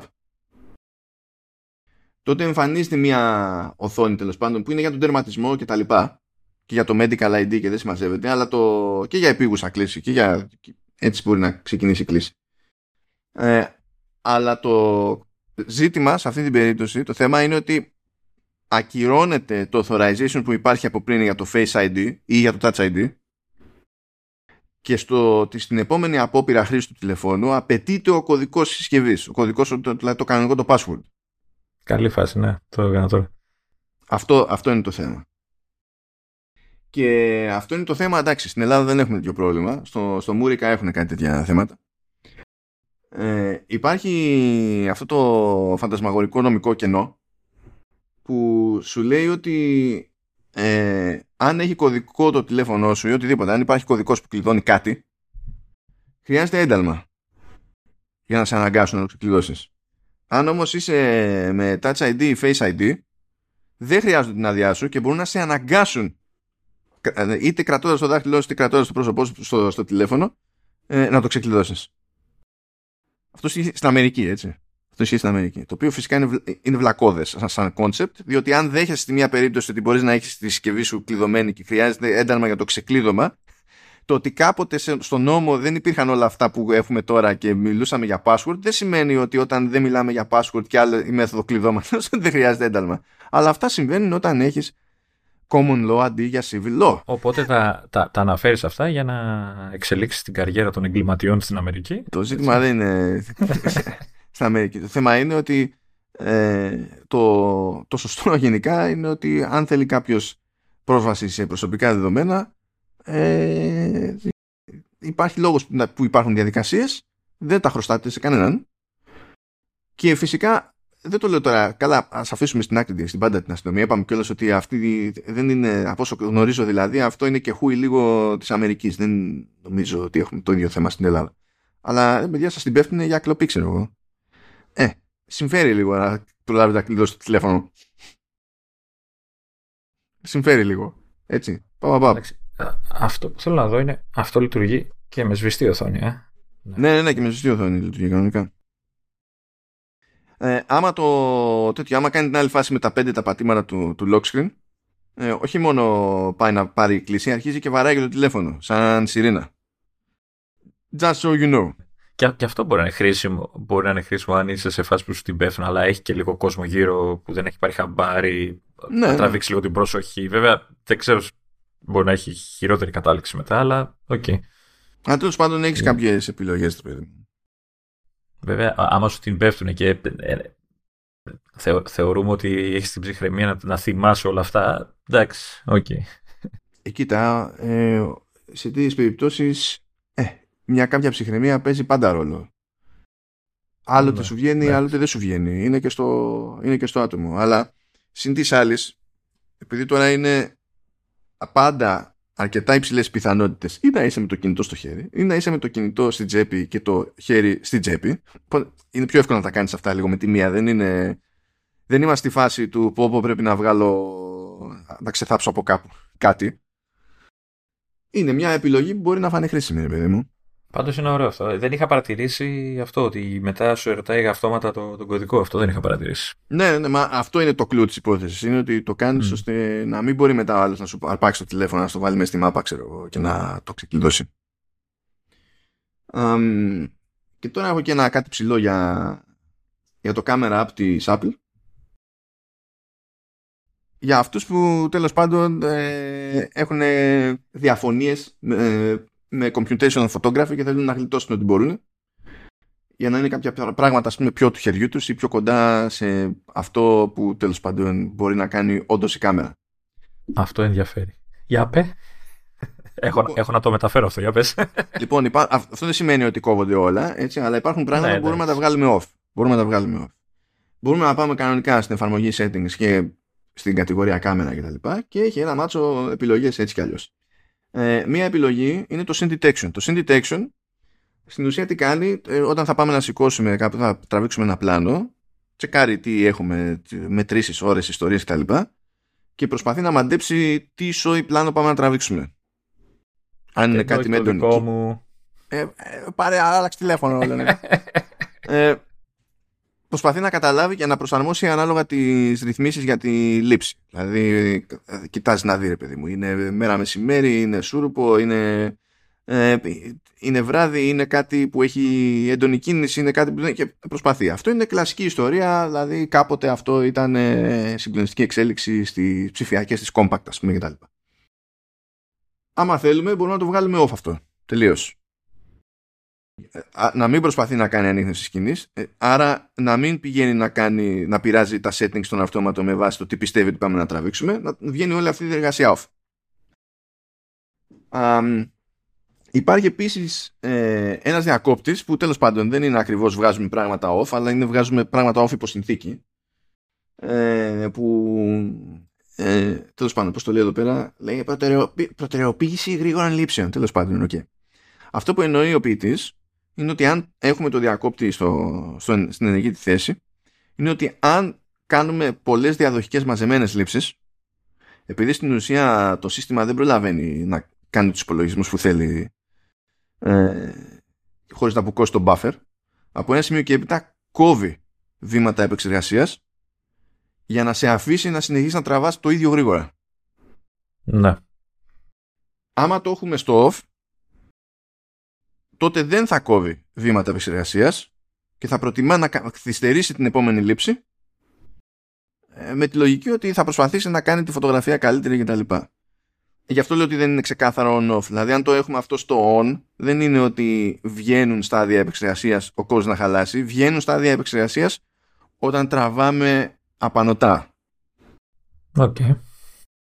Λοιπόν, υπάρχει καλά τέλος πάντων. Ε, αυτό προτείνω σε όλους να τα αφήσουν. Ε, υπάρχει το lens correction που είναι για τους ευρυγώνιους φακούς. Ε, που είναι αυτοκτονικό να τον έχετε στο off. Είναι αυτό ε. που δεν φαίνεσαι σαν αυγοκέφαλος, αυτό; Ε, ναι, γιατί έχει, έχει τέτοιο. Είναι, βγαίνει βαρελίσια η φωτογραφία ναι. μετά. Υπάρχει αυτό το θεματάκι. Α, άμα είσαι μπύρα είναι καλό βέβαια, έτσι. εντάξει, απλά επειδή δεν είσαι μπύρα, σε εκείνη τη φάση δημιουργείται ένα πρόβλημα. Πάντως δεν ξέρω τώρα, εδώ ανοίγω συζήτηση τώρα εγώ, που είναι για άλλη στιγμή. Μήπω μήπως πρέπει η Apple να έχει ένα διακόπτη για manual mode στην κάμερα, δηλαδή να μπορείς να το πειράζεις. Αυτό δηλαδή αυτό που γκρινιάζουν οι πιο εξειδικευμένοι στη φωτογραφία. Να μπορείς να, να τραβήξεις φωτογραφία χωρίς να χρησιμοποιεί καθόλου τα, όλα αυτά που χρησιμοποιεί. Υπάρχει, να σου πω, ε, μπορείς να πεις ότι κατά μία έννοια το κάνει αυτό, βέβαια πάλι υπό συνθήκη, έχει, έχει διακόπτη στο UI, έχει επιλογή στο UI. Στην αρχή δεν είχε, αλλά μετά το, το προσέθεσε. Για ProRAW. Ναι. Αλλά βέβαια εκεί πέρα, αν θες να τραβήξεις εσύ ProRAW, μπλέξεις ναι. με άλλα πράγματα. Δηλαδή... Ναι, κα, καταρχάς δεν χωράνε. και μετά είναι τεράστιο. Γι' αυτό λέω κατά μία έννοια. Νομίζω ότι δεν την ενδιαφέρει να βάλει manual, παρότι θα ήταν υπό συνθήκη χρήσιμο. Δεν διαφωνώ. Όχι, ε, είναι αυτό, ότι είναι... δεν καταλαβαίνω γιατί, ε, δεν νομίζω ότι είναι κάτι δύσκολο, έτσι, όλα όχι, όχι. Θα, θα τα βάζει όλα off, ρε παιδί μου, εντάξει. Έχει πάρα πολλές επιλογές στο UI πλέον και έχει και levels και κάποια πράγματα είναι θαμμένα και δεν ξέρω τι ανακαλύπτει ο καθένας στη χρήση. Αλλά νομίζω ότι είναι και η λογική της Apple ότι άμα θέλεις κάτι τέτοιο, κοίτα third party. Εγώ θέλω να φροντίσω να βγαίνει ε, για τους περισσότερους σόι φωτογραφία, ξέρω εγώ, όσο πιο αυτόματα γίνεται. Ναι, δε, μα αυτό που λέω εγώ είναι ότι δεν, ε, δεν, δεν το έχω κλείνει αυτό το πράγμα. Όποιος ξέρει και ψάξει θα, θα τα κλείσει, θα μπορέσει να τα κλείσει, θα μπορεί να τα κλείσει. Αλλά και αυτό που λέω για τα third party, ε, έχω διαβάσει κατά καιρούς που ακόμα και εφαρμογές τρίτων που είναι εξειδικευμένες και καλές κτλ. Ε, ε, χτυπάνε σε τείχο από περιορισμούς του software από ό,τι καταλαβαίνω, ε, στο ότι δεν τους επιτρέπει ξέρεις, να έχουν πλήρη έλεγχο των δυνατοτήτων της κάμερας χωρίς αυτοματοποιήσει και αυτοματισμούς κτλ. Και, και εκεί γκρινιάζουν και αρκετοί. Με το πέρασμα του χρόνου όμως κόβονται αυτοί οι περιορισμοί. Συνήθως φτιάχνουν APIs και θα κλείνουν οι τρύπες λίγο-λίγο. Απλά δεν είναι πάντα in ναι. sync αυτά τα πράγματα. Ναι, για, γι' αυτό έλεγα ότι ξέρεις, βάλει ένα διακόπτη για να σταματήσουν όλη την κρίνια και δώσει και πρόσβαση σε αυτό το διακόπτη, τέλος πάντων σε αυτό το mode στους ε, διάφορους ε, προγραμματιστές. Μια επιλογή που υπάρχει ακόμη που στην ουσία είναι και είμαι, το σημαντικό της υπόθεσης είναι το Smart HDR που τέλος πάντων δεν ξέρω αν σε εκείνη την περίπτωση σε νεότερα τηλέφωνα στα 14 λέει Photonic Engine δεν είμαι σίγουρος που έτσι κι αλλιώς το Photonic Engine είναι το Smart HDR απλά λειτουργεί στην ασυμπίεστη τη φωτογραφία πριν έρθει η ώρα στο pipeline να ασυμπιεστεί ενώ το Smart HDR τέλος πάντων ε, μάλλον όχι το Diffusion, Diffusion το Smart HDR έχει να κάνει με τις εκθέσεις εντάξει ε, μπορούμε και αυτό να το βγάλουμε off ε, για να μην μπλέκουμε τέλος πάντων σε τέτοιε περιπτώσεις. Θα ήταν, δεν έχει επιλογή να βγάλουμε off το Diffusion. Αυτό θα ήταν ακόμη πιο cool για κάποιον που δεν θέλει να μπλέξει με το, με το stack τέλος πάντων της Apple. Αλλά πάλι εκεί πέρα ένας τρόπος να το γλιτώσει αυτό και μερικός γιατί πλέον λειτουργεί και εκεί είναι πάλι σε προωρό. Αλλά άλλο καπέλο είπαμε εκεί πέρα. Άλλη, άλλη ιστορία. Αυτό για, άμα θέλετε να πειραματιστείτε τέλος πάντων να έρθετε πιο κοντά λίγο στην όλη φάση αυτό αν θέλετε να φέρετε την κάμερα λίγο σε μια κατάσταση ας το πούμε πιο φυσική και να δείτε τι σημαίνει αυτό το πράγμα. Πάλι παίζει ρε παιδί μου δουλειά από πίσω, εντάξει, χαίρομαι πολύ, δεν βγαίνει off όλο αυτό το πράγμα, δεν είναι fully manual. Ε, το, το, το, το software stack τέλος πάντων. Το, αλλά μπορείτε να πειραματιστείτε, να δείτε τι σας κάθεται περισσότερο ή λιγότερο. Αυτά θα αφήσω εγώ τώρα από iOS, αν και έχουμε και άλλα πράγματα παρακάτω που αγγίζουν και το iOS και λέμε να πάμε εκεί πέρα τσουκουτσουκου. Το, το, το iPadOS εννοείς. Όχι, θα αφήσω το iOS, λέω. Θα πάμε τώρα iPadOS. Αν και από ό,τι βλέπω ε, όλα όσα έχουμε σε iPadOS σχετίζονται και με iOS, οπότε εντάξει. Συνήθως κάπως έτσι γίνεται πλέον. Δηλαδή και αυτά που είπες εσύ για iOS νομίζω, ε, εκτός από την κάμερα ίσως, ε, θα λειτουργούν, δηλαδή τα long presses και αυτά θα λειτουργούν λογικά. Εντάξει, τώρα το emergency lock δεν έχει την διαχρησιμότητα σε iPad, διότι ναι, θα επικοινωνήσει είναι και, και δύσκολο. είναι και δύσκολο να το ενεργοποιήσεις με ένα χέρι. Έτσι. Και αντίστοιχα, ναι, έχει κάμερα, ξέρω εγώ, το, το iPad. Ναι, θα έχει ρυθμίσει κάμερα, αλλά τώρα εντάξει. Νομίζω είναι πιο απίθανο να χρησιμοποιεί κάποιος συστηματικά το iPad για να πει ότι γενικά τραβάω staff. Αλλά για πάμε, για πάμε εκεί πέρα iPadOS μεριά. Έχω σημειώσει, είναι και για τα δύο, και για iOS αυτό, αυτά που έχω σημειώσει εγώ. Ε, ε, έχω σημειώσει μια λειτουργία που έχω ανακαλύψει πριν αρκετά χρόνια. Θεωρώ ότι τη θεωρούσα πολύ χρήσιμη και είναι χρήσιμη. Και αυτή είναι η δυνατότητα να σώσεις ως PDF οτιδήποτε εμφανίζεται στην οθόνη σου που το θεωρείς εκτυπώσιμο. Δηλαδή είτε αυτό είναι μια φωτογραφία, είτε αυτό είναι ένα doc, είτε είναι ένα site, είτε οτιδήποτε θα το τύπωνες, έχεις τη δυνατότητα να το σώσεις ως PDF. Αυτό πώς γίνεται τώρα είναι το θέμα. Δεν είναι, δεν είναι καθόλου εμφανές, ποτέ δεν ήταν. Ε, το ανακάλυψα και εγώ λίγο τυχαία πριν χρόνια ε, και ε, το, θέλω να το μοιραστώ μαζί σας λοιπόν. Ε, έστω λοιπόν ότι είσαι στο iPhone ή, ή στο iPad, στο iPad τώρα μιας και μέσα για το iPad και έχεις ανοίξει ένα άρθρο στο, στο, στο, στο web ή έχεις ένα doc αρχαία στο Word ή pages, whatever και θες να το σώσεις ως PDF γιατί θες να το κάνεις μετά share με, ώστε να, ξέρεις, να φαίνεται όπως είναι κανονικά και αυτά να μην μπλέξεις με γραμματοσυρές, να μην μπλέξεις τέλος πάντων με, με διάφορα προφίλματα κτλ. Τι κάνεις, ε, έχεις λοιπόν το άρθρο, την φωτογραφία, το site στην οθόνη ανοιχτό και επιλέγεις από το share sheet την επιλογή που λέει εκτύπωση. Εκτύπωση και εκτυπωτή, έτσι, airprint και τέτοια. Εμφανίζεται το σχετικό παράθυρο που ε, επάνω συνήθως ή νομίζω δεξιά είναι στο, στο iPad. Γιατί έχω το iPhone τώρα δίπλα μου, το iPad το έχω μακριά. Ε, χρήσιμο αυτό για να μιλάς για το iPad. Ε, έχει, έχει λοιπόν ε, σε, σε μια μεριά τις επιλογές κλασικές για τον εκτυπωτή, επιλογή εκτυπωτή, αντίγραφα, grayscale, ξέρω τι έχει, μέγεθος χαρτιού κτλ. Οκ. Okay. Και από κάτω από όλες αυτές τις επιλογές έχει ένα, μια ενότητα η οποία εμφανίζει σε preview ε, τις σελίδες που έχει ανιχνεύσει ότι έχεις ανοιχτές στην οθόνη. Δηλαδή αν είναι ένα doc αρχείο θα σου έχει όλα, όλες τις σελίδες του doc από κάτω σε μικρογραφίες. Οκ. Okay. Ε, αυτό που κάνεις τώρα είναι αντί να επιλέξεις εκτυπωτή και να του πεις print για να το τυπώσεις ένα χαρτί, πας εκεί στη μικρογραφία σε, σε όποια μικρογραφία ή στην πρώτη ή σε όλες, δεν ξέρω τι θες. Την πατάς Συγγνώμη, συγγνώμη, γιατί πατάς, κάνεις το, την κλασική pinch to zoom, πώς κάνουμε για να ζουμάρουμε μια φωτογραφία, έτσι, το τσιμπηματάκι που κάνουμε, και αυτή η, μικρογραφία ανοίγει σε, σε full screen. Οκ. Okay. Ε, και έχει μάλιστα από ό,τι βλέπω εδώ, ε, επειδή έχω, ένα, έχω ανοίξει εγώ ένα set που έχει πολλές σελίδες, έτσι, είναι άπειρες, όπως ε, το έχεις ανοιχτό, κάτω στο iPhone και πάνω δεξιά νομίζω στο iPad έχει το κλασικό εικονιδάκι για το share sheet. Το κάνεις share και αυτό το που είναι να κάνεις share έχει ήδη γίνει PDF οπότε όταν πας και του πεις ξέρω, save στο file ή στείλει το εκεί που είναι να το στείλεις, αυτός στέλνει PDF πλέον. Οπότε Οπότε save ε, στα αρχεία και έχει το, το όποιο έγγραφο σε PDF. Αυτό είναι πάρα πολύ χρήσιμο και σε εκείνες τις περιπτώσεις αν μπορέσει να φορτώσει κάποιο πιο print friendly view αυτού που προσπαθείς να κάνεις PDF, το κάνει. Ναι, ναι, ναι, ναι, είναι περίπου αυτό που εγώ φαντάζομαι ότι είμαι σε ένα home screen ενό site τώρα και έχει προσπαθεί να κάνει reader, reader mode, ας το πούμε. Εντάξει, δεν το καταφέρνει, αλλά αν είσαι σε legit άρθρο, ε, το κάνει μια χαρά. Ε, οπότε αυτό, αυτό το, το έχω, έχει τύχει να το χρησιμοποιήσω αρκετές φορές. Ε, σώζει. Γιατί μπορεί, να το, γιατί μπορεί να είναι και ένα. Τώρα μπορεί να είναι και λίγο παράνομο αυτό που λέμε, αλλά μπορεί να είναι και ένα site το οποίο δεν σε αφήνει να τυπώσεις άμεσα. Οπότε με αυτόν τον τρόπο μπορεί να κάνεις ένα workaround και να καταφέρεις να τυπώσεις αυτό που θες να τυπώσεις.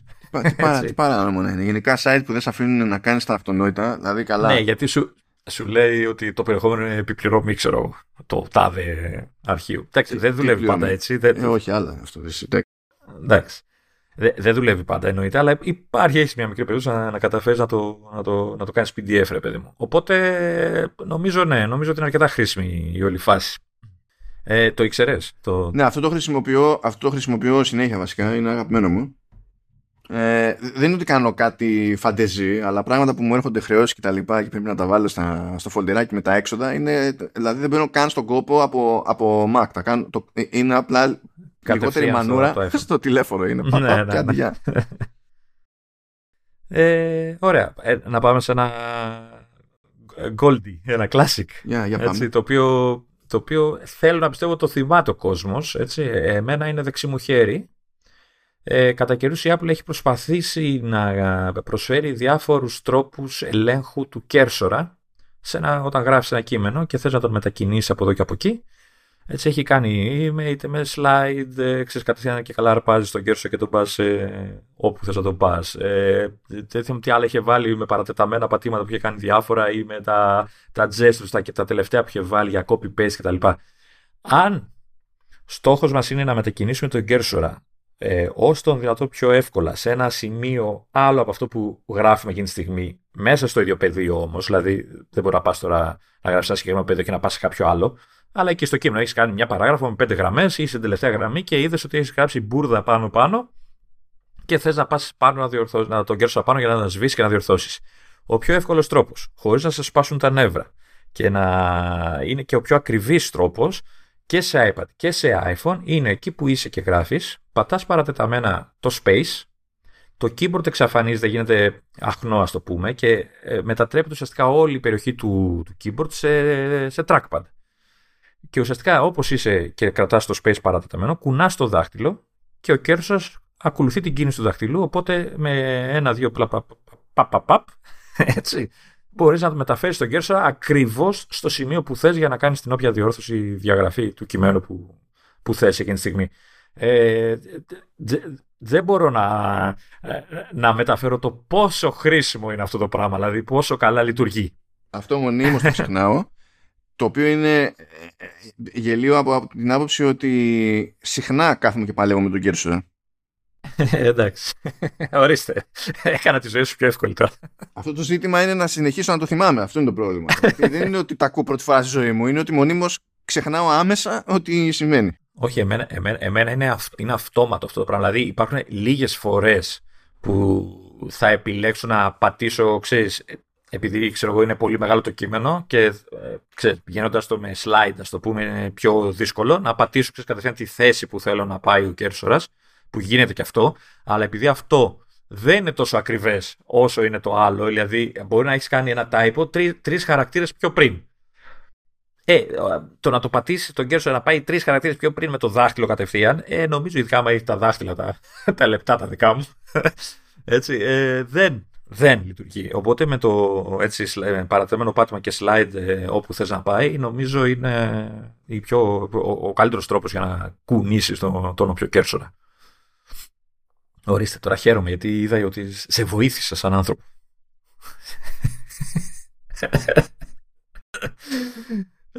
λοιπόν, το τελευταίο που έχω βάλει εγώ για iPadOS και iOS είναι κάτι που έρχεται με το γύρας. Έτσι είναι μια ανάγκη που, που γεννάται. Το tip έρχεται με το γύρας. Είναι... Ε, όχι το tip, αλλά η ανάγκη που καλύπτει το tip ε, ναι, έρχεται με, με, τα χρόνια. Έτσι. Δηλαδή πλέον, εντάξει, όσοι, όσοι γερνάμε, δεν ξέρω για σένα μάνο, αλλά όσοι γερνάμε, έχουμε παρατηρήσει ότι πλέον δεν βλέπουμε και τόσο καλά, ρε παιδί μου, την οθόνη από την απόσταση που συνηθίζαμε να τη βλέπουμε. Ε, από το iOS 15 και 7 η Apple αποφάσισε ότι ε, θα σου δώσει ως χρήστη τη δυνατότητα να μεγενθύνεις τη γραμματοσυρά ε, του συστήματος και των, ε, των όποιων εφαρμογών υποστηρίζουν τη συγκεκριμένη λειτουργία. Ε, και ενώ παλιά μπορούσες να μεγενθύνεις τη γραμματοσυρά τελεία παντού δηλαδή είχε μέσα στα settings ε, μεγάλα γράμματα, μικρά γράμματα και γινόντουσαν όλα ένας χαμός μέσα στην οθόνη πλέον από το 15 και μετά ε, σου επιτρέπει να το κάνεις ε, σε μεμονωμένες περιπτώσεις, δηλαδή αναεφαρμογή. Ε, πώς γίνεται αυτό; Καταρχάς, πριν προχωρήσω στο πώς γίνεται, να, να, να πω σε όλους, γιατί έχω δει πολλούς, ότι, ότι εδώ και πολλά χρόνια το iPhone και το iPad έχει αυτό το ρημαδο control center, έτσι, το κέντρο ελέγχου που λέμε, το οποίο καλό είναι να το χρησιμοποιείτε. Και όταν λέμε να το χρησιμοποιείτε, δεν εννοώ απλά να το κάνετε slide και να ανεβαίνει από πάνω ή από κάτω, ανάλογα που είστε, ε, και να βλέπετε τις επιλογές. Να μπείτε στις τριμάτως ε, ρυθμίσεις του συστήματος, να πάτε στο Control Center και να προσθέσετε... Προσπαθώντας να, εξηγεί, να, προσπαθώντας να εξηγήσει ένα τύπο Λεωνίδας, καταλήγει σε άλλο τύπο. Έχει μ' αρέσει αυτό. Για συνέχισε. Έτσι, έτσι, έτσι, είμαι live εγώ. Έτσι, λοιπόν, και να προσθέσετε όποιες λειτουργίες έχετε. Έχει πάρα πολλές. Πάρα πολλές. Έτσι ε, ώστε, ε, γιατί το default είναι πολύ σπαρτιάτικο, έτσι είναι πολύ άδειο. Μία από αυτές τις λειτουργίες λοιπόν είναι αυτή που αναφέρω στο tip, είναι για το text size, έτσι είναι ένα εικονίδιο με ένα μικρό και ένα μεγάλο α, το οποίο όταν έχεις μια εφαρμογή που υποστηρίζει την καινούργια λειτουργία, μόλις πας στο, ε, ανοίξεις την εφαρμογή και ανοίξεις το control center από πάνω από την εφαρμογή, χωρίς να την κλείσεις δηλαδή, και πατήσεις το εικονιδιάκι αυτό, σου βγάζει ε, μια επιλογή, κάτσε να το δω πώς το, το λέει κιόλας, Εν τω μεταξύ άνοιξε εφαρμογή που είμαι σίγουρος ότι δεν υποστηρίζει. Α, όχι, εντάξει. Λοιπόν, σου βγάζει ε, στο κέντρο ένα slider τύπου volume, ας το πούμε, με τον οποίο μεγαλώνεις και μικραίνεις τη γραμματοσυρά και ακριβώς από κάτω έχει ένα. Α το πούμε, διακόπτη και αυτό τώρα. Ένα, δύο επιλογές τέλος πάντων, οι οποίες από την αριστερή μεριά, άμα πας στο διακόπτη, ε, όλο το, η μεγένθηση ή η σμίκρηση των γραμματοσυρών ε, ισχύει για τη συγκεκριμένη εφαρμογή. Δηλαδή, αν έχεις ανοίξει το, το contacts και πας στο διακόπτη αριστερά και μεγαλώσεις τα γράμματα, θα μεγαλώσουν μόνο στο contacts, όχι στο σύστημα.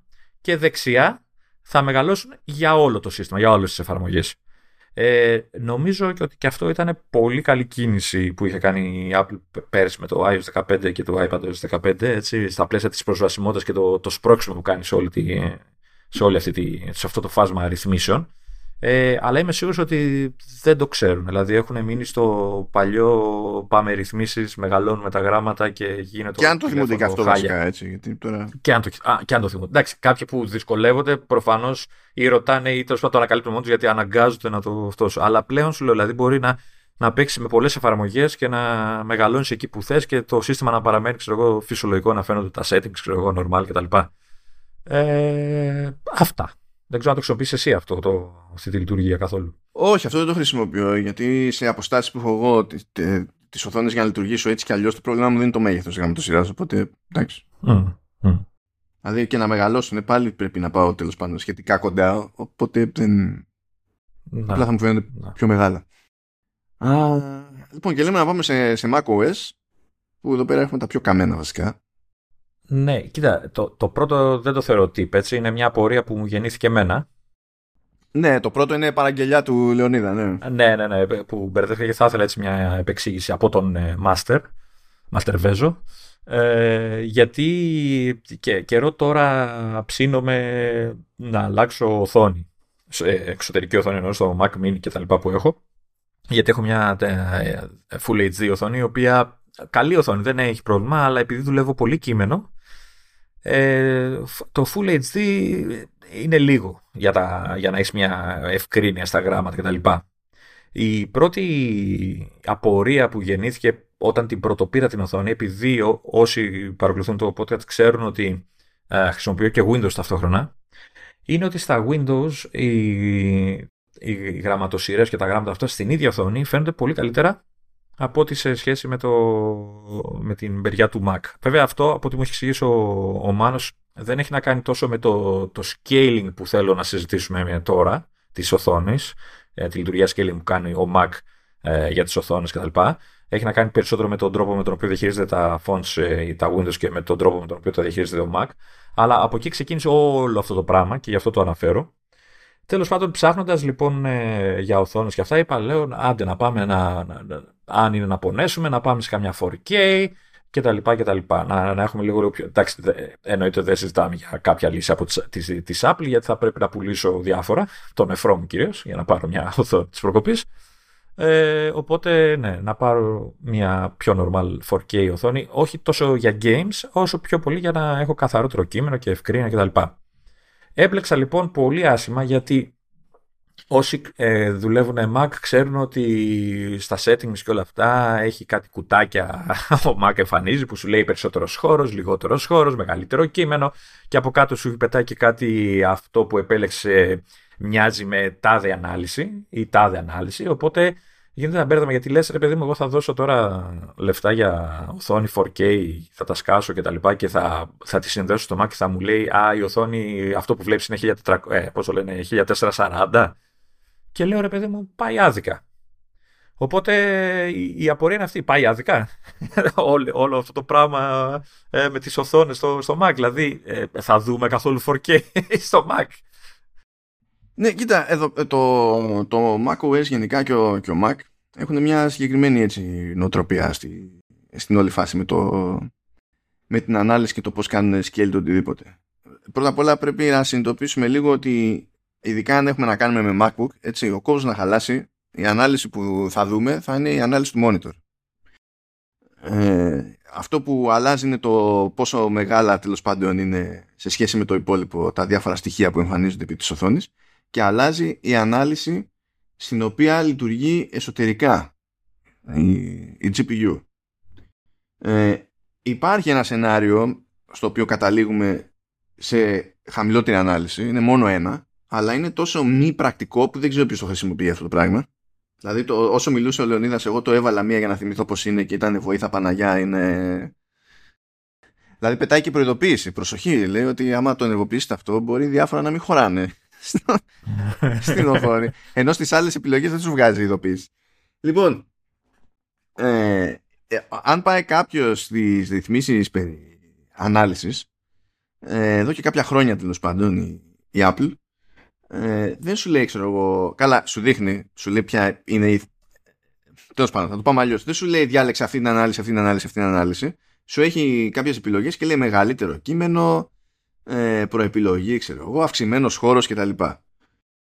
Αυτό ισχύει, αυτό ισχύει όσα χρόνια έχω Mac, δηλαδή από το 15 και μετά δεν έχει αλλάξει. Δηλαδή δεν ξέρω πιο παλιά έκανε κάτι άλλο, αλλά από το 15 και μετά είναι έτσι. Όταν δεν, όταν δεν ήταν, ε, είχε μπλέξει με ρέτινα, το πήγαινε αλλιώς. Ε, ήταν πιο συμβατικά.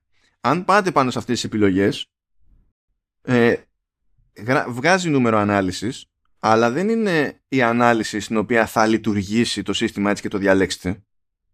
Είναι η ανάλυση η οποία αντιστοιχεί στη, στη διάσταση που θα έχουν τα στοιχεία πάνω στην οθόνη. Δηλαδή, αν δεν ήσασταν σε ρέτινα και είχατε τόσο μεγάλο το εικονίδιο, ξέρω εγώ, σε κανονικό monitor η ανάλυση θα ήταν τόσο. Καλά κρασιά. Δηλαδή, δεν έχει νόημα να μπείτε στη διαδικασία να το, το, το θυμάστε αυτό το πράγμα σαν, σαν φάση. Ε, και αν σας τρώει περιέργεια για το ποια είναι η πραγματική ανάλυση στην οποία τρέχει GPU ε, μπορείτε να τραβήξετε ένα screenshot όλης της οθόνης και το screenshot έχει την εσωτερική ανάλυση, όχι την ανάλυση του monitor. Οπότε στην πραγματικότητα αυτό που αλλάζουμε στην πλειοψηφία των περιπτώσεων είναι η εσωτερική ανάλυση και με βάση αυτήν προσαρμόζονται οι διαστάσεις όλων των υπολείπων στοιχείων. Είτε είναι εικονίδια, είτε είναι ξέρω εγώ, τα, επιλογές στο sidebar του Finder είτε ό,τι να είναι. Που βέβαια αν χρειάζεται κάποιος να αλλάξει το μέγεθος επιλογές στο sidebar του, του, του Finder ε, υπάρχει επιλογή στον Finder να αλλάξει το μέγεθος εκεί. Δηλαδή δεν είναι καλά μονόδρομος να πάει κάποιος να αλλάξει τη, την ανάλυση ή μπορεί να πειράξει και τα δύο μαζί για να βρει ένα ζύγι που τον ενδιαφέρει. Λοιπόν, θα σας πω εγώ τώρα με βάση το δικό μου το monitor, έτσι, που είναι το, είμαι σε 13 Retina MacBook Pro και η φυσική ανάλυση του monitor είναι 2560 επί 1600. ετσι Ωραία. Ε, τόσο δεν είναι και η δικιά μου ή παίζει από Retina σε Retina; Όχι, και εσύ, και εσύ εκεί πέρα. Και εσύ εκεί πέρα Λοιπόν, στην, στην προεπιλογή, αυτό που λέει προεπιλογή η Apple, που είναι το αντίστοιχο του 1440x900, η GPU εσωτερικά λειτουργεί 2880 επί 1800. Είναι πάνω από την ανάλυση του monitor. Και μετά αυτό που κάνει το κάνει κατά μία έννοια scale down και το ταιριάζει στο monitor. Εν τω μεταξύ, ε, ε, ε, εμένα είναι άλλο. Το, το έχω ξανασυζητήσει αυτό. Είναι άλλη ανάλυση. Εμένα. Έτσι να είναι άλλη προεπιλογή, γιατί από ένα σημείο και έπειτα το, το πήγαινε διαφορετικά. Ισχύει, ισχύει. Εσένα πρέπει να είναι η επιλογή, ως προεπιλογή να σου έχει το 1280x800. Ακριβώς. Και είναι η μόνη επιλογή που δεν μου πετάει από κάτω ειδοποίηση ότι η χρήση ανάλυση σε κλίμακα μπορεί να επηρεάσει την απόδοση. Ναι, ναι. ναι. Γιατί αυτό, εκεί πηγαίνει ακριβώς ένα προς ένα. Έχω βάλει την τελευταία μου τώρα έτσι για να όλα χωράνε όλα. Ναι. Λοιπόν, είναι, έχει. Είναι 1050. Α, οπότε η φυσική, η φυσική μας σε εμάς είναι 2560 επί 1600. Λοιπόν, αν πείτε στο σύστημα θέλω το ανάλογο του 1024 επί 640 σε χώρο. Σε χώρο. Πώς, τι, τι μέγεθος έχει το κάθε τι. Στην πραγματικότητα το σύστημα λειτουργεί σε 2048 επί 1280. Είναι η μόνη περίπτωση που πέφτει κάτω. Αν πάτε στην επόμενη επιλογή, στη δεύτερη, τότε πηγαίνετε στη φυσική ανάλυση του monitor. Είναι ένα προς ένα. Αν πάτε στην τρίτη επιλογή, τότε πηγαίνετε 2880 επί 1800 και αν πάτε σε αυτό που λέει και καλά αυξημένος χώρος, πηγαίνει εδώ 3360 επί 2100. Ε, ενώ η ανάλυση που εμένα αναφέρει εδώ είναι 1680 επί 1050. Αυτή είναι η ανάλυση που looks like που λέει. Ναι, Εσύ είναι... τώρα την, τη legit. Ναι, εγώ λέω ποια, ποια τρέχει από μέσα. Ενώ το ανάλογο του και καλά είναι το 1680 επί 1050. Που αν δείτε στην ουσία αυτά είναι τα διπλάσια. Δηλαδή. Ε, όταν... ε, είπες ποια είναι η ένα προς ένα, ποια είπες ότι είναι; Είναι το 2560 επί 1600. Στη δική μας την περίπτωση, στα 13 για τα monitor, έτσι. Η, η οποία είναι η 1440 επί 900, αυτή είναι η, ουσιαστικά; Όχι, είναι το 1280 επί 800. Τα νούμερα τα εσωτερικά είναι διπλάσια από αυτά που σου λέει και καλά στα settings ότι okay. είναι σαν να okay. είναι τόσο. Okay. Γιατί η λογική αυτή είναι ότι ε, ε, επί ρέτινα είναι ότι πιάνουμε την ανάλυση που είχαμε πριν και σήμαινε κάτι και, ανεβα... Ε, και διπλασιάζουμε την πυκνότητα. Οπότε πηγαίνει πάπ επί δύο. Βασικά παραπάνω από Άρα... είναι αυτός στην πυκνότητα, αλλά τέλος πάντων. Ναι. Α, άρα ουσιαστικά ε, είναι σωστό αυτό που διάβασα που λέει ότι ε, ναι μεν σου μεγαλώνει όλα τα UI αλλά ουσιαστικά τα extra pixels που υποτίθεται χάνονται τα χρησιμοποιεί για την ευκρίνεια Κάτι τέτοιο που διάβασα ή είναι μπουρδα; Για, για την ευκρίνεια. Τώρα σχετικό είναι. Υποτίθεται ότι σου δίνει την ίδια ευκρίνεια, απλά αλλάζει το μέγεθος των στοιχείων. Δεν είναι. Ναι, εννοώ ότι μη φοβηθεί κάποιος που έχει. Εγώ που θα πάρω τώρα 4K οθόνη έτσι, και θα παίξω με τις κλίμακες που θα μου δίνει η οθόνη. Εκτός αν δεν δίνει, επειδή είναι εξωτερική οθόνη, δεν δίνει άλλα πράγματα. Δίνει μόνο το, το native. Ξέρω, εγώ δεν ξέρω αν θα δίνει κάτι άλλο. Ε, και έχει, ξέρω εγώ, scale όπως έχει εδώ τώρα, looks like και τέτοια. Και επιλέξω ένα που με βολεύει οπτικά και τα λοιπά και ίσως είναι και αυτό που δεν ε, χαλάει και την απόδοση του μηχανήματος κτλ. Ε, το χάνω το 4K σαν ποιότητα εικόνας. Όχι, πάλι θα δουλέψει 4K. Πάλι θα δουλέψει. Mm. Θα απλά θα τα μεγεθύνει σαν να είχα πιο χαμηλή ανάλυση Έτσι. Και επειδή απλά είναι μεγεθυμένα τα extra pixel βοηθάνε ώστε να μην σπάνε, να μην ε, κάνουν τζάγκis και τέτοια που λέμε στα εικονίδια και στα γράμματα. Ναι, δεν αλλάζει, δεν, δεν αλλάζει στην πραγματικότητα το, η, η πυκνότητα ή το τέτοιο. Δεν, δεν, αλλάζει, δεν, δεν αλλάζει το ποιόν των assets, ας πούμε και τέτοια. Απλά mm. ο χώρος που, τέτοιο, που είναι, είναι πώς να σου πω. Τώρα, αντιγιά, αλλά είναι σαν να κάνεις. Ε, σαν, σαν να πηγαίνεις πιο κοντά ή πιο μακριά. Δεν αλλάζει το, σαν, σαν να κάνω ξέρεις. crop σε ρο φωτογραφία, ας πούμε. Όχι, γιατί άμα κάνει κάνεις crop, κόβεις ένα κομμάτι, ένα μάτσο pixels από τα υπόλοιπα pixels. Ναι, ναι Εδώ δεν ναι. είναι ότι κόβεις. Εδώ κόβει το μηχάνημα, γιατί το μηχάνημα λειτουργεί σε υψηλότερη ανάλυση μέσα mm. και μετά τα παίρνει αυτά και τα προσαρμόζει στη, στα pixels που, που έχει όντως το monitor. Βέβαια υποτίθεται ότι και έχει, έχει, έχει λίγο πλάκα το ότι καταλήγει σε αυτή την προεπιλογή η Apple. Η, η προεπιλογή που έχεις στα νεότερα συστήματα δεν είναι το 2EP. Ναι. Είναι παραπάνω. Ενώ στο δικό σου είχε, είχε το 2EP. Δηλαδή σου λέει ότι πριν στις 13 ίντσες όταν δεν ήταν ρέτινα ήταν 1280x800. Οπότε θα σου πω εσένα να βάλεις το ανάλογο το οποίο στην πράξη μεταφράζεται ότι εγώ εσωτερικά θα λειτουργώ πάλι σε, σε 25-60-1600 που αυτό είναι, αυτό είναι όντως το monitor σου τέλος πάντων σε αυτή την περίπτωση η προεπιλογή που έχει όμως ε, από ένα σημείο και έπειτα στα 13 η Apple είναι παραπάνω. Αυτό σημαίνει ότι τεχνικώς η GPU επιβαρύνεται περισσότερο, αυτό επηρεάζει και την κατανάλωση της ενέργειας κτλ. Δηλαδή, κατά μία έννοια, ζορίζεται περισσότερο το μηχάνημα έτσι. Όταν δίνεις παραπάνω. Ε, τώρα αυτό διαφέρει λίγο στα 14 και τα 16. Τα 14 και τα 16 επειδή είναι λίγο μεγαλύτερα, νομίζω ότι έχουν το περιθώριο να είναι ακριβώς όντως 2 επί. Ε, έχουμε περάσει από διάφορα τέτοια στάδια περίεργα ακόμη και στα τηλέφωνα. Όταν είχαν πρωτοβεί τα Plus, τα, τα Plus δεν ήταν ένα προς ένα, ήταν, έπαιζε λίγο scaling. Αλλά από ένα σημείο και έπειτα ίσιοσε και αυτό γιατί αλλάξαν οι αναλύσεις και τα λοιπά, είναι λίγο, λίγο χαμούλης. Αλλά ο πιο εύκολος τρόπος να δείτε όντως σε τι ανάλυση λειτουργεί το σύστημα είναι να τραβήξετε screen. Γιατί το screen ε, θα τραβηχτεί στην ανάλυση που, στην οποία λειτουργεί το GPU. Η GPU. Δεν θα σας πει ψέματα εκεί καθόλου δηλαδή. Ωραία. Και τώρα εγώ έχω βάλει αυξημένο χώρο γιατί μου φαίνονται πολύ μεγάλα τα, η προεπιλογή έτσι και όντως είναι πολύ μεγάλη για την οθόνη που έχω. Ε, αλλά μου έχεις πει ότι χάνεις σε ποιότητα θολούρα και τέτοια πράγματα. Μπορεί να, να σου να καταλήξεις τέλος πάντων. Ναι, κοίτα τι γίνεται. Όταν, όταν δεν πηγαίνει σε ένα προς ένα, υπάρχει μια κάποια απώλεια. Τώρα το ζήτημα είναι πόσο ορατή είναι αυτή η απώλεια. Εγώ δεν την καταλαβαίνω. Μόνο ότι βαραίνει λίγο το σύστημα, όντως βαραίνει λίγο το σύστημα. Ειδικά μα έχω κουμπώσει και τίποτα duet ε, και τέτοια. Εκεί καταλαβαίνω. Ναι, γιατί του, του δίνεις να κουμαντάρει ακόμα περισσότερα πίξελς και πιέζει πιο, πιο εύκολα κτλ. Τώρα τι γίνεται συνήθως, συνήθως, όταν έχουμε να κάνουμε ειδικά με βίντεο, φωτογραφία κτλ. Αυτό που συμβαίνει εδώ είναι super sampling. Δηλαδή σου λέει το εσωτερικά το rendering γίνεται σε υψηλότερη ανάλυση και μετά το συμπιέζω εγώ εδώ και το βάζω σε ένα πάνελ που έχει χαμηλότερη ανάλυση. Και κατά μία έννοια κερδίζει σε ποιότητα εικόνας. Αυτά λειτουργούν πιο πολύ σε βίντεο και τέτοια. Ισχύουν. Λιγότερο όμως είναι στο, στο computing. Γιατί αυτό το μπρος πίσω με text, ας πούμε, σου βάζει έτσι ένα, ένα φάζινες. Απλά ρεφάρι υποτίθεται διότι είναι τέτοια η πυκνότητα και τέτοια η συνολική ανάλυση που δεν παίρνεις εύκολα χαμπάρι. Ε, θέλει λίγο εκπαίδευση το μάτι για να το παίρνετε χαμπάρι αυτό το πράγμα και να σας φαίνεται λίγο off. Μια, μιας και είπες βίντεο. Όταν παίζεις ένα βίντεο που έχεις κατεβάσει 4K κτλ., ε, αυτό το βλέπεις 4K ή είναι πάλι scale; Πάλι το, το βλέπεις σωστά. Πάλι το βλέπεις σωστά. Δεν είναι.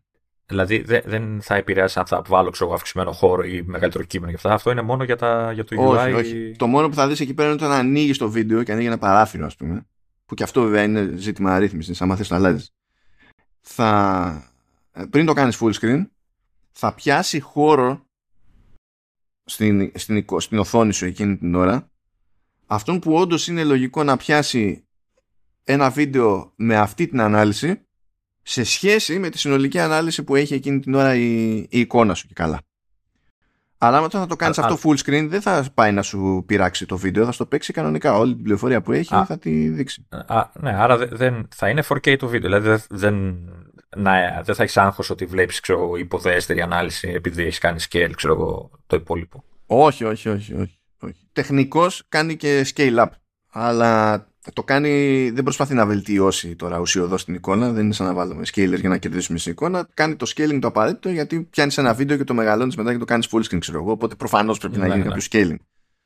Αλλά αυτό είναι άλλο, είναι άλλο καπέλο. Είναι λίγο περίεργο όλο αυτό το, το κομμάτι. Δηλαδή, από τη μία μπορείς να πεις ότι έχει παίξει μια κάποια απλοποίηση. Δεν προσπαθεί να πετάξει το χρήστη ένα μάτσο από αναλύσεις και να περιμένει να βγάλει άκρη του έχει και μια προτινόμενη ως προεπιλογή που τυχαίνει να είναι κάποια, μια προεπιλογή που σε ορισμένα μοντέλα ζορίζει περισσότερο το GPU ας πούμε ενώ θα μπορούσε να το παίξει πιο safe η Apple παιδί μου και να πει ας το βάλουμε εμείς εκεί πέρα εκεί που τραβάει λιγότερο ζόρι αλλά νομίζω ότι καταλήξαν εκεί πέρα ως προς το τι βγάζει περισσότερο νόημα και χωροταξικά γιατί και εγώ τώρα άμα βάλω και καλά την πιο σωστή που είναι σαν να ήμουν σε 1280 επί 800. Τη δικιά μου προεπιλογή δηλαδή. Ναι, είναι, είναι, είναι πολύ μεγάλα τα στοιχεία. Και ενώ μπορώ να φτιάξω ξεχωριστά το μέγεθος των εικονιδίων, μπορώ να φτιάξω διάφορα πράγματα, να τα μικρύνω ας πούμε ώστε να ρεφάρω, ανοίγεις τώρα ένα παράθυρο και μόνο και τα πλήκτρα του παραθύρου ξέρω εγώ που έχει πάνω, που είναι τα, το, το γνωστό και ως φανάρι, ε, είναι, είναι γαϊδουράκια, δηλαδή δεν έχει καμία συγκεκριμένη χρησιμότητα ας πούμε, να είναι αυτά πιο τούβλα. Ίσως, ίσως θα χρειαζόταν η Apple να κάνει μια πιο καθολική ρυθμίση για το UI, για το μέγεθος των UI, δηλαδή να μην χρειάζεται να πηγαίνεις τώρα μόνο κατά τόπους, δηλαδή να πας στο Finder να κάνεις το sidebar ή στα εικονίδια, να έχει ένα αυτό που να τα μεγαλώνει, μικραίνει. Κάτι νομίζω τέτοιο κάνουν τα Windows που σου λένε τόσο της εκατό θα ξέρω μεγέθη κτλ. Ε, να έχεις ένα διακόπτη που να τα μεγαλώνει, μικραίνει στην, στην ανάλυση που έχεις επιλέξει, ε, να μεγαλώσεις και να μικραίνεις στα όλο το UI χωρίς να ψάχνεσαι να βρεις πιο μεγαλώνει, πιο μικραίνει, πιο υποστηρίζει και τέτοια. Θα μου πεις είναι δύσκολο. Εδώ θέλει ναι. περισσότερο ψάξιμο, εντάξει, αλλά ταυτόχρονα είναι, πώς να σου πω, αυτό που, που κερδίζεις είναι ότι έχει μια ευελιξία παραπάνω. Και αυτά, άμα τα σετάρεις μία φορά, μετά το, τα θυμάται το σύστημα τουλάχιστον. Οπότε δεν κάθεσαι και Να μην σου πω ότι τα παραθυμάται. ώρες ώρες ας πούμε και εκεί που δεν πρέπει να θυμηθεί πάλι τα θυμάται. Αλλά ναι, είναι αυτό λίγο περίεργο. Ωραία. έλεγα δεν θα μας πάρει πολύ. Ε, εγώ τους θα μας πάρει πολύ. μας πήρε πολύ. Πάμε σε πιο tips, tips όμως. Πάμε. Ναι, ναι. Λοιπόν, από τα πιο εκνευριστικά πράγματα που συμβαίνουν είναι ότι ανοίγουμε ένα βίντεο και υποστηρίζει picture in picture. Και το βάζουμε σε picture in picture και λέει το σύστημα πάρα πολύ ωραία. Στο πετάω σε μία από τις τέσσερις γωνίες τέλος πάντων. Mm. Σε αφήνω να παίξει με τη διάστασή του. Πηγαίνει στο, τον κέρσονα στην άκρη του και γίνεται έτσι το handlebar εκεί και το πειράζεις. Πάρα πολύ ωραία. Σε αφήνω να το πάρεις από γωνία σε γωνία και να το σύρεις και κάνεις snap στη, στη γωνίτσα του. Σε αφήνω να το κρύψεις, να το πας στο πλάι. Οπότε υπάρχει ένα μακρόστενο τμήμα κάθετο τέλος πάντων που μένει εκεί μαζί με ένα βελάκι για να σου θυμίζει ότι εκεί είναι και άμα κάνεις hover ή άμα το πατήσεις, άμα κάνεις hover βγαίνει προς τα έξω όλη η εικόνα τέλος πάντων, ή άμα το, αλλά μετά ξανακρύβεται, ή αν το πατήσεις τότε ξαναβγαίνει. Πάρα πολύ ωραία όλα αυτά. Αλλά πολλές φορές έχεις ανοιχτές έτσι διάφορες εφαρμογές και επειδή αυτό είναι πάντα always on top αυτό το πλαίσιο, άμα τρέχει το βίντεο και το παίξει τέλος πάντων να είναι ορατό, σου κρύβει κάτι που δεν σε βολεύει σε βολεύει να είναι κάπου αλλού, ρε παιδί μου το τέτοιο. Mm. Και λες, ναι. μα όπου και να το βάλω, πηγαίνει και μου το κολλάει στη, σε κάποια γωνία. Εγώ το, μπορεί να το θέλω μες στη μέση, ξέρω Μπορεί να το θέλω περίπου σε κουλό σημείο. Ε. When in doubt, σε αυτό το λειτουργικό που λέγεται macOS, πατάμε το command, ύστερα κάνουμε αυτό που θέλουμε και βλέπουμε αν αλλάζει κάτι. και αυτό ακριβώς συμβαίνει στο Picture in Picture. Διότι με πατημένο το command, μπορούμε να κάνουμε κλικ πάνω στο πλαίσιο του, της εικόνας και να το πάμε όπου θέλουμε να το αφήσουμε που θέλουμε και θα μείνει εκεί. Ε, ελευθερώνουμε το, το snapping, πώς λέγεται αυτό το πράγμα που κάνει και με τα Αυτό το αυτόματο snap που κάνει, τέλος, γεια σας. Και ε, μένει ακριβώς εκεί που θέλουμε, ακριβώς εκεί που γουστάρουμε.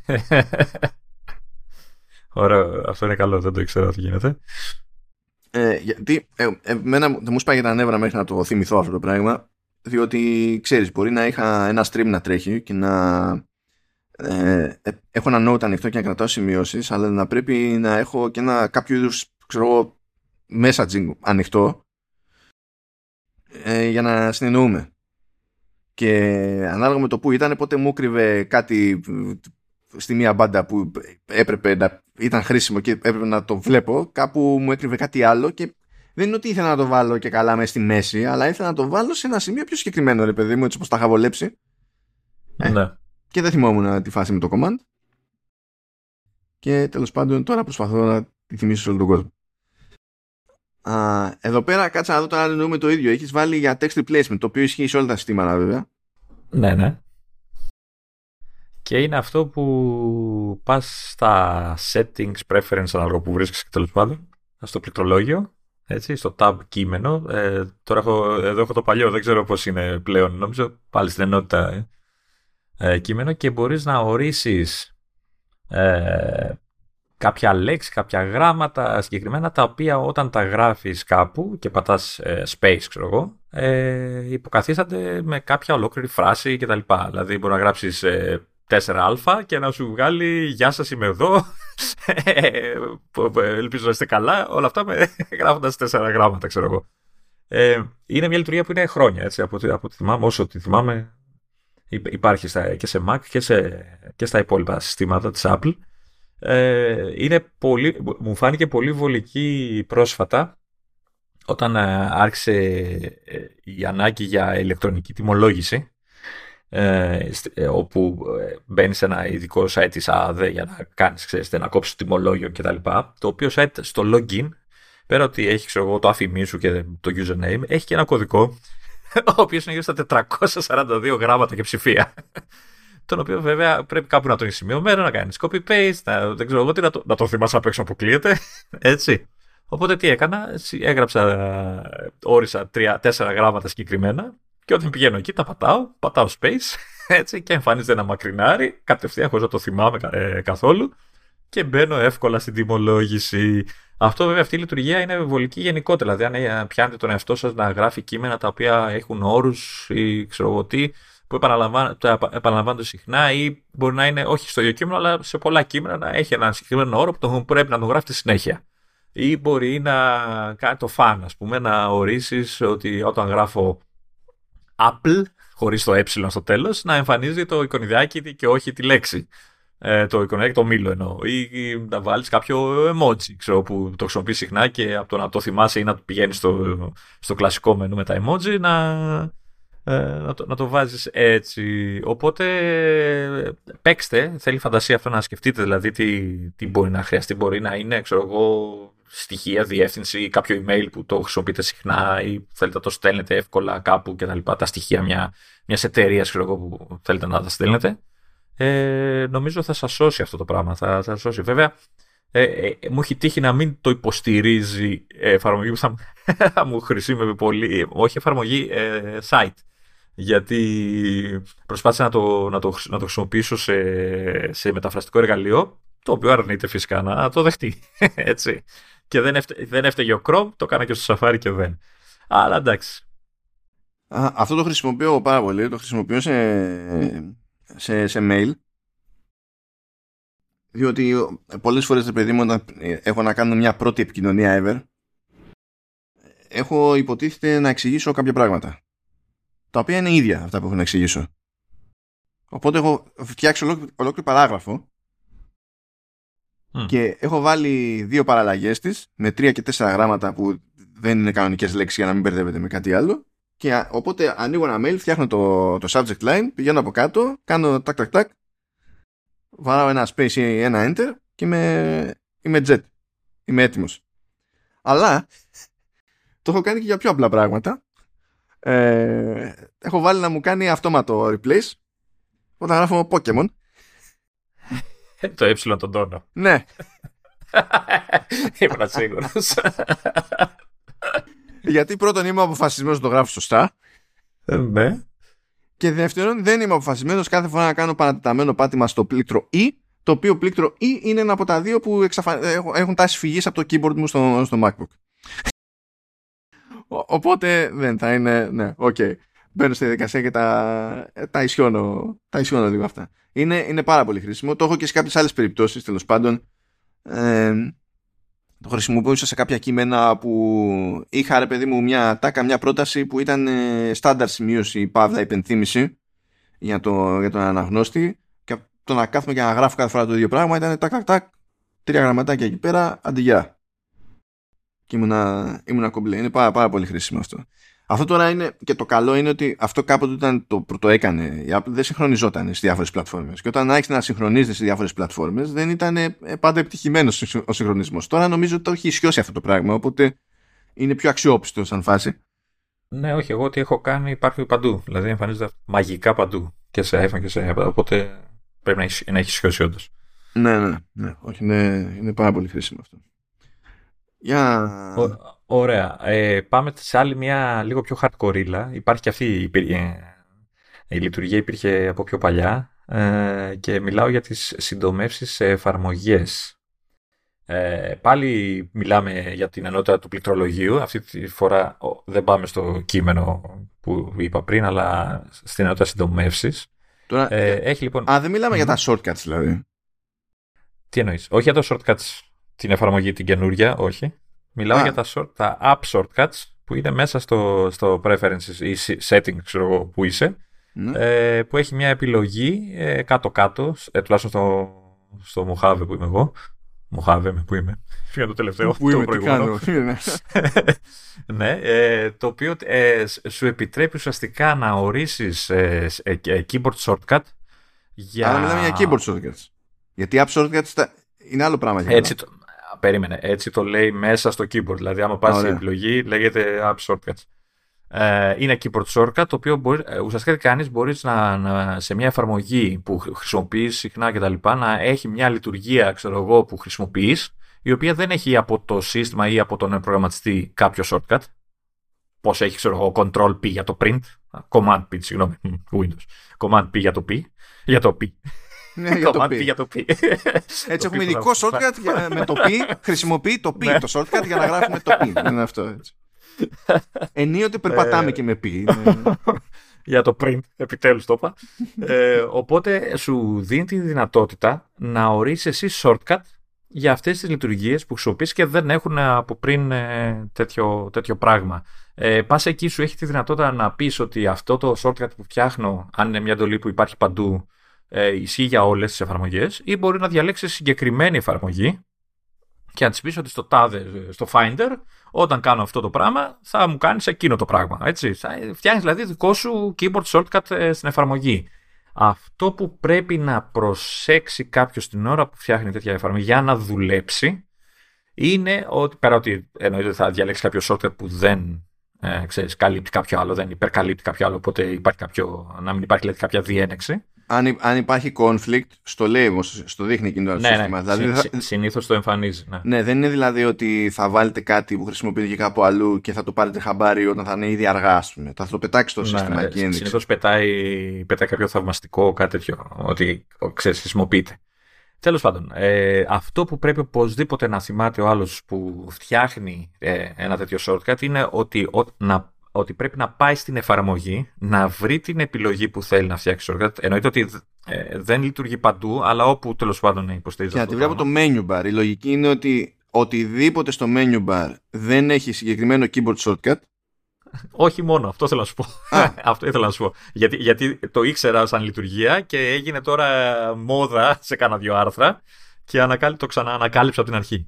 Τέλος πάντων, αυτό που πρέπει λοιπόν να προσέξει κάποιος είναι ότι ε, πρέπει, επειδή σου ζητάει να τη γράψεις την, ε, την εντολή που θες να αντιστοιχίσεις σε shortcut, πρέπει να τη γράψεις ακριβώς όπως την αναφέρει, την εμφανίζεται στην εφαρμογή. Είτε αυτή γράφεται με τα μισά κεφάλαια και τα μισά ε, πεζά. Είτε έχει τρεις τελείες στο τέλος, οι οποίες όμως είναι τελείες και όχι το χαρακτήρας με τις τρεις τελείες, δεν θυμάμαι πώς λέγεται, που, είναι, που βγαίνει σαν ένας χαρακτήρας. Ε, δηλαδή πρέπει να το. Δηλαδή, αν μπορείτε να το κάνετε copy-paste, κάντε το copy-paste από το, το μενού που δεν γίνεται εύκολα. Αλλά πρέπει οπωσδήποτε να είναι ακριβές. Αλλιώς δεν το βρίσκει το σύστημα.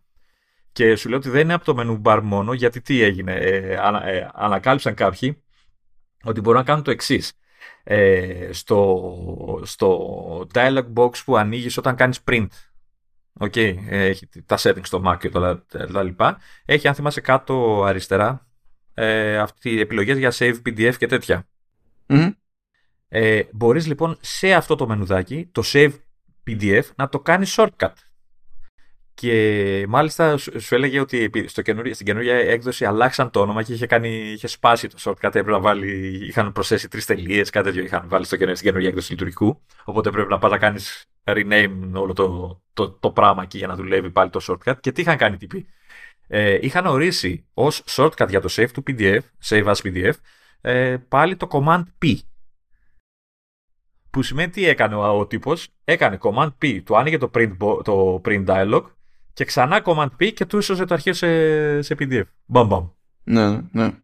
Και αυτό δεν ήταν στο menu bar, ήταν σε dialog box ε, και τα λοιπά. Οπότε πειραματικά. Όντως. Αυτό είναι λίγο ανομαλία βέβαια. Απλά αυτό που ήθελα να πω εγώ δεν είναι. ήταν κυρίως ότι γενικά αν, δι, αν πάτε στο, στο menu bar κάποιας εφαρμογής ε, και διαλέξετε οποιαδήποτε κατηγορία, σκάει το drop down menu και έχει τις διάφορες τέλος πάντων επιλογές και κάποιες δίπλα τους έχουν σημειωμένο το keyboard shortcut που υπάρχει έτσι κι αλλιώς. Και άλλες δεν έχουν. Ο, οποιαδήποτε, οποιαδήποτε επιλογή και αν δείτε εκεί που δεν έχει κάποιο keyboard shortcut μπορείτε να την κάνετε να έχει. Οποιαδήποτε. Άμα υπάρχει δηλαδή στο menu bar, είναι σίγουρο ότι μπορείτε να φτιάξετε δικό σας custom shortcut δηλαδή για την περίσταση. Αυτό, αυτό ήθελα να πω. Ναι. Αλλά α, σου λέω, μου άρεσε πάρα πολύ αυτό γιατί ο τύπος ε, λέει έχει αλλάξει ζωή φωτογραφία γιατί σώζω πολλά PDF. Οπότε κάνω κομμάτι P, κομμάτι P. Κατευθείαν, ξέρετε. Δεν χρειάζεται να το σκεφτώ. Παπ, παπ, παπ, παπ και σώζω το PDF κατευθείαν. Εκεί είναι λίγο θαύμα που δεν μπερδεύεται και το σύστημα. Δηλαδή να παίρνει και το ε, δεύτερο και ναι. πάλι ότι είναι εκ νέου ε, το, η αρχική εντολή για print. Ε, επειδή είναι μέσα σε dialog box, ίσως ξέρεις, το πρώτο το legit ξέρεις, ανοίγει το, το dialog box όπως θέλει το σύστημα και επειδή μετά είσαι μέσα στο dialog box και δεν, ίσως δεν είναι, είναι ενέργο, ας το πούμε το menu bar, ας το πούμε κάπως έτσι, βλέπει κατευθείαν μετά το, ε, το άλλο shortcut, ας πούμε, την άλλη λειτουργία. Δεν ξέρω πώς το κάνουν, αλλά το, το είχαν κάνει. Ε, Πάντως είναι και αυτή μια λειτουργία που πιστεύω αξίζει να πειραματιστεί κάποιος, ειδικά αν κάνετε κάποια λειτουργία που δεν έχει shortcut, έτσι και τη, τη, τη χρειάζεστε και τη, τη χρησιμοποιείτε πολύ συχνά. να πω τώρα για την αγαπημένη μου. Να πάμε παρακάτω. Λοιπόν, αυτή την, αυτή την επιλογή την ανακάλυψα σχετικά πρόσφατα. Υπάρχει από το Big ε, Sur, Sur, Sur, Sur όπως θες. Ε, έχει μπει. Είναι η λεγόμενη New Folder with Selection, κάπως έτσι το λέει. Δεν θυμάμαι πώς το λέει στα ελληνικά. Κοίτα, έχω ελληνικό και δεν το βλέπω. Δεν το... Κάτσε. Συγγνώμη, τι εννοείς έχει μπει από το Big αυτό; New folder with selection, όχι new folder. Σκέτο. Αυτό ήταν από το έτσι, Big έτσι, ε, και εγώ γιατί το θυμάμαι; Ε, έτσι διάβασα ότι έχει ξεκινήσει από το Big Μπορεί να, να λέει λάθος το άρθρο, έτσι το διάβασα εγώ. Τι είναι από το Δεν είναι ότι θυμάμαι από πότε ξεκίνησε, αλλά έχω, ε, δηλαδή η εντύπωση που μου έχει μείνει, ρε παιδί μου, είναι ότι mm-hmm. κρατάει περισσότερο αυτό, αυτή η ιστορία. Τέλος πάντων. Είναι ναι, αυτό, εγώ. Δεν είναι και λίγα χρόνια το Big έτσι. Πλέον. Μα δεν, θυμά, δεν θυμάμαι τώρα. Είναι, ναι. Προσπαθώ να δω, περίμενε λίγο να δω τώρα ε, πώς το λέει στα ελληνικά. Μπορώ να το δω; Αχ, δεν μπορώ να το δω τώρα από εδώ. Πρέπει να, να βρω τώρα, εντάξει. Α, βρήκα. Περίμενε, ευχαριστώ. Το λέει στα... Έλα, παιδάκι μου. Όσο εγώ ψάχνω, εσείς αγοράζετε, κλασικά. Το λέει νέος φάκελος με επιλογή. Ωραία. Ε, είναι μια λειτουργία η οποία εμένα μου, έχει, μου έχει λύσει τα χέρια, ειδικά από τότε που έφτιαξα τη διένεξη που δεν είχα πάρει χαμπάρι ότι υπήρχε με το, με το shortcut το γενικό του new folder, έτσι, command, ε, command shift N, που φτιάχνει νέο φάκελο όπου κι αν είσαι, σε, σε desktop ή στο, στο Finder. Για το command shift N το κάνω από μνήμης. Ε, άμα με ρωτούσε άνθρωπος ποιο είναι το τι πατάω, δεν το θυμόμουν. Απλά, απλά συμβαίνει στο χέρι. Ακριβώς. Ε, και επειδή ισχύει το ίδιο και για την επιλογή που θέλω να περιγράψω, ναι, ωραία, αυτό είναι. Ε, λοιπόν, ε, αυτό εμένα δεν μου λειτουργούσε. Μου είχε σπάσει τα νεύρα γιατί χρειαζόμουν πολλές φορές να κάνω new folder χωρίς να, να, πηγαίνω στο mouse. Γιατί είχα κάνει άλλη μπουρδα. Τέλος πάντων, είχε, είχε γίνει μια διένεξη τέλος πάντων με άλλο shortcut. Το βρήκα, το φτιάξα. Τέλεια. Λοιπόν, η άλλη επιλογή λοιπόν είναι η εξής. Ενώ, ενώ είσαι σε ένα φάκελο που έχεις αρχεία, χύμα, έτσι, διάφορα και θες αυτά τα αρχεία να το οργανώσεις σε φάκελο. Οκ. Τι κάνεις, είτε φτιάχνεις ένα φάκελο και τα πετάς μέσα, είτε φτιάχνεις ένα φάκελο και κάνεις copy-paste και τα πετάς πάλι μέσα κτλ. με το πληκτρολόγιο, ή. Ή τα κάνεις delete και δεν έχεις να φτιάξεις τίποτα. Α, μπράβο. Και δεν φτιάξει και το φάκελο και ησυχάζεις. Ή λοιπόν, σου έχει αυτή την καινούργια λειτουργία, τι κάνεις, επιλέγεις τα αρχεία που θες να μπουν σε φάκελο και είτε κάνεις δεξί κλικ και επιλέγεις την πρώτη πρώτη επιλογή που εμφανίζει το context menu, το οποίο είναι η επιλογή που είπαμε, και ε, μεταφέρει αυτόματα τα αρχεία σε φάκελο που τον δημιουργεί εκείνη τη στιγμή και στον έχει και έτοιμο να τον κάνεις και rename. Δηλαδή δεν χρειάζεται να πατήσεις μετά enter, γιατί είναι έτοιμο να γίνει και rename ο φάκελος, οπότε να τον έχεις έτοιμο ή, το αγαπημένο μου, command control ni και κάνει αυτό το πράγμα. Και το τέλειο είναι ότι εννοείται ότι λειτουργεί και το undo αν έχεις κάνει παρόλα. Οπότε τα σβήνει και το φάκελο και θα φέρνει τα αρχεία πάλι στη θέση τους. Ε, δεν μπορείτε να φανταστείτε πόσο δεξί μου χέρι έχει καταλήξει να είναι αυτή η επιλογή εδώ και πολύ καιρό. Ναι, είναι, ο, ισχύει, είναι πολύ χρήσιμο. Δηλαδή. Δεν, ε, τυχαίνει να μην το χρησιμοποιώ πολύ συχνά, αλλά το χρησιμοποιώ. Και είναι όντως πολύ χρήσιμο τώρα να κάνεις, να κάνεις τα τραζανιές πέρα εδώ. Ναι. Ε, Λοιπόν, εγώ έχω άλλα δύο και νομίζω ότι μετά θα σας αφήσουμε και ήσυχους. Όχι τίποτα άλλο, πεινάω κιόλας. Ωραία. Λοιπόν, ε, θα επιλέξω να πιστεύω ότι αυτό ήρθε στα αίσια του διότι ήταν μια παλιά λειτουργία που κόπηκε και μετά επανήλθε ε, και θα επιλέξω να πιστέψω ότι επανήλθε επειδή γκρίνιασα ε, με αποστολή feedback στην Apple. Που είναι, πιστεύω δηλαδή ότι αυτό ξέγινε επειδή η, η Apple δεν συνειδητοποίησε ότι ε, υπάρχουν και άλλες χώρες. Ήταν μια στιγμή Αμερικανίας. Κάτσε. Περίμενε, υπάρχει Αμερική, υπάρχει η Ευρώπη σαν χώρα. Ναι. Ε. Έτσι, υπάρχει, υπάρχει τίποτα άλλο; Μιλάνε, μιλά, στην Ευρώπη μιλάμε ευρωπαϊκά και γράφουμε ευρωπαϊκά. Ναι, ναι. Λογικά είναι κάτι ναι. Τέτοιο. Α, λοιπόν, τα παλιά τα χρόνια που λέτε, ε, όταν ε, γύριζε στη, το σύστημα, ξέρω εγώ, στα ελληνικά, ή γενικά το γύριζε ό,τι γλώσσα να είναι, έτσι. Και έλεγες πάρα πολύ ωραία, θέλω να τρέξω, θέλω να ανοίξω κάποια εφαρμογή και θα την ανοίξω από Spotlight, ξέρω εγώ. Δηλαδή θα γράψω εκεί κάτι γραμματάκια στο search και θέλω να μου βγάλει την εφαρμογή και να το πετάξω. Και αυτό ε, ε, μιλάμε τώρα και για όλα τα συστήματα, δεν ήταν μόνο σε Mac. Ε, αν, αν ήσουν στα, στα αγγλικά, ξέρω εγώ, στο σύστημα και έγραφες, πήγαινες να γράψεις χάρτες, σου έβγαζε ως πρώτο αποτέλεσμα maps. Αν ήσουν στα ελληνικά, με γυρισμένο το σύστημα στα ελληνικά, ξέρω εγώ, και ε, έγραφες maps, καταλάβαινε ότι Γκρίκλις. Ε, σαν γκρίκλις, ας το πούμε. Όχι γκρίκλι, ανάποδα. Κύριε, maps κανονικά. Ήσουν στα ελληνικά, αλλά εσύ έγραφες maps στο search. Με, με ελληνικούς χαρακτήρες εννοείς. Ε, όχι, είναι τρελέ, κανονικά. Maps. Α, λέμε, α, κανονικά. Ναι. Ε, ήξερε ότι έπρεπε να σου δείξει από κάτω την εφαρμογή που το σύστημα κατά τα άλλα την προβάλλει ως χάρτες. Ναι, αυτό ισχύει. Ισχύει. Ναι, αυτό, το, αυτό, αυτό το έκοψε σε κάποια φάση. Το έκοψε. Ρε, εσύ το είχα παρατηρήσει και νόμιζα ότι έκανα κάτι λάθος εγώ. Και εγώ το, φάει... την ίδια φρίκη είχα πάθει. Είχε, νόμιζα, νόμιζα ότι είχε φάει φρίκη το indexing, ξέρεις, τέτοια πράγματα. Όχι, το είχε κόψει, το είχε κόψει. Πε πες μου ότι ισχύει και στα παλιά πια. Τι είναι και στα παλιά, ποια παλιά; Εννοώ ότι, εγώ, ε, ότι δεν, είναι, δεν το επαναφέραν μόνο στο Ventura. Όχι, εντάξει. Το... Πώς Mac νομίζω ότι έχω, όχι, ναι, δεν ξέρω. Εγώ τώρα επειδή είμαι σε παλιό σύστημα, αλλά βλέπω ότι το. Δηλαδή, πάνω να του γράψω terminal. Πέρα ότι μου βγάζει Terminator πρώτο πρώτο. μου βγαίνει και το τροματικό, εντάξει. Αυτό, αυτό με τρέλνε γιατί τι γινόταν. Εγώ όταν το γύρναγα σε, σε ελληνικά δεν υπήρχε περίπτωση στη ζωή μου να γράψω χάρτες. δεν θυμόσαι να κάνω ότι, ότι το λένε έτσι. έτσι. δεν είναι. Εμένα μου έρχεται πάντα το, το, το, το, αγγλικό. Δηλαδή, ειδικά όταν έχουμε να κάνουμε με, με όνομα προϊόντος. Δηλαδή, αν τα βάλεις κάτω για το σύστημα, δεν είναι το, το, άμα γυρίσω εγώ στα ελληνικά, κάνει πραγματικό rename oh, το, ναι. το .app που είναι, ξέρω εγώ, τη εφαρμογή πραγματική, αλλά την είχε δει ρε παιδί μου, δηλαδή φαντάζομαι εγώ ότι κάποιος πίστεψε στην Apple ότι κάτσε, αυτό γυρίσανε στη γλώσσα τους. Ε, θα τους βολεύει να το γράφουν στη γλώσσα τους. Όχι, φιλαράκι.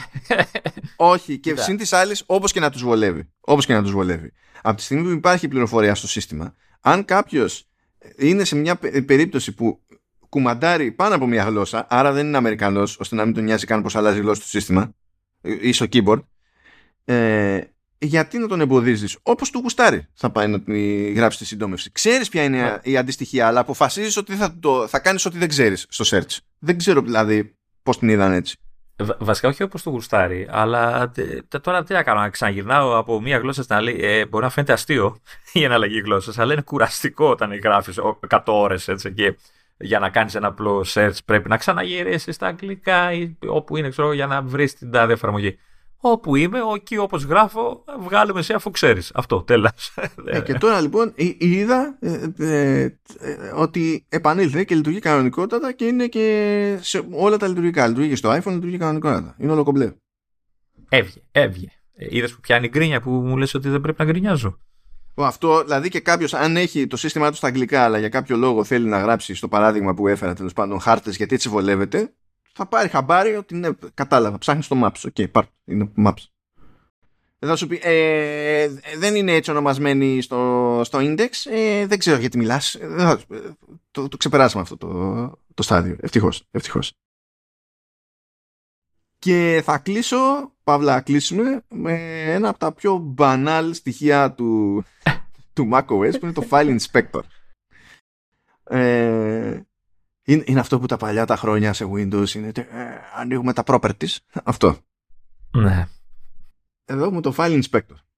Που, στη, του, που η λογική είναι ότι διαλέγω κάποιο αρχείο, ξέρω εγώ, και πατάω Command I και ανοίγει το Inspector. Ή κάνω όντως δεξί κλικ, ας πούμε.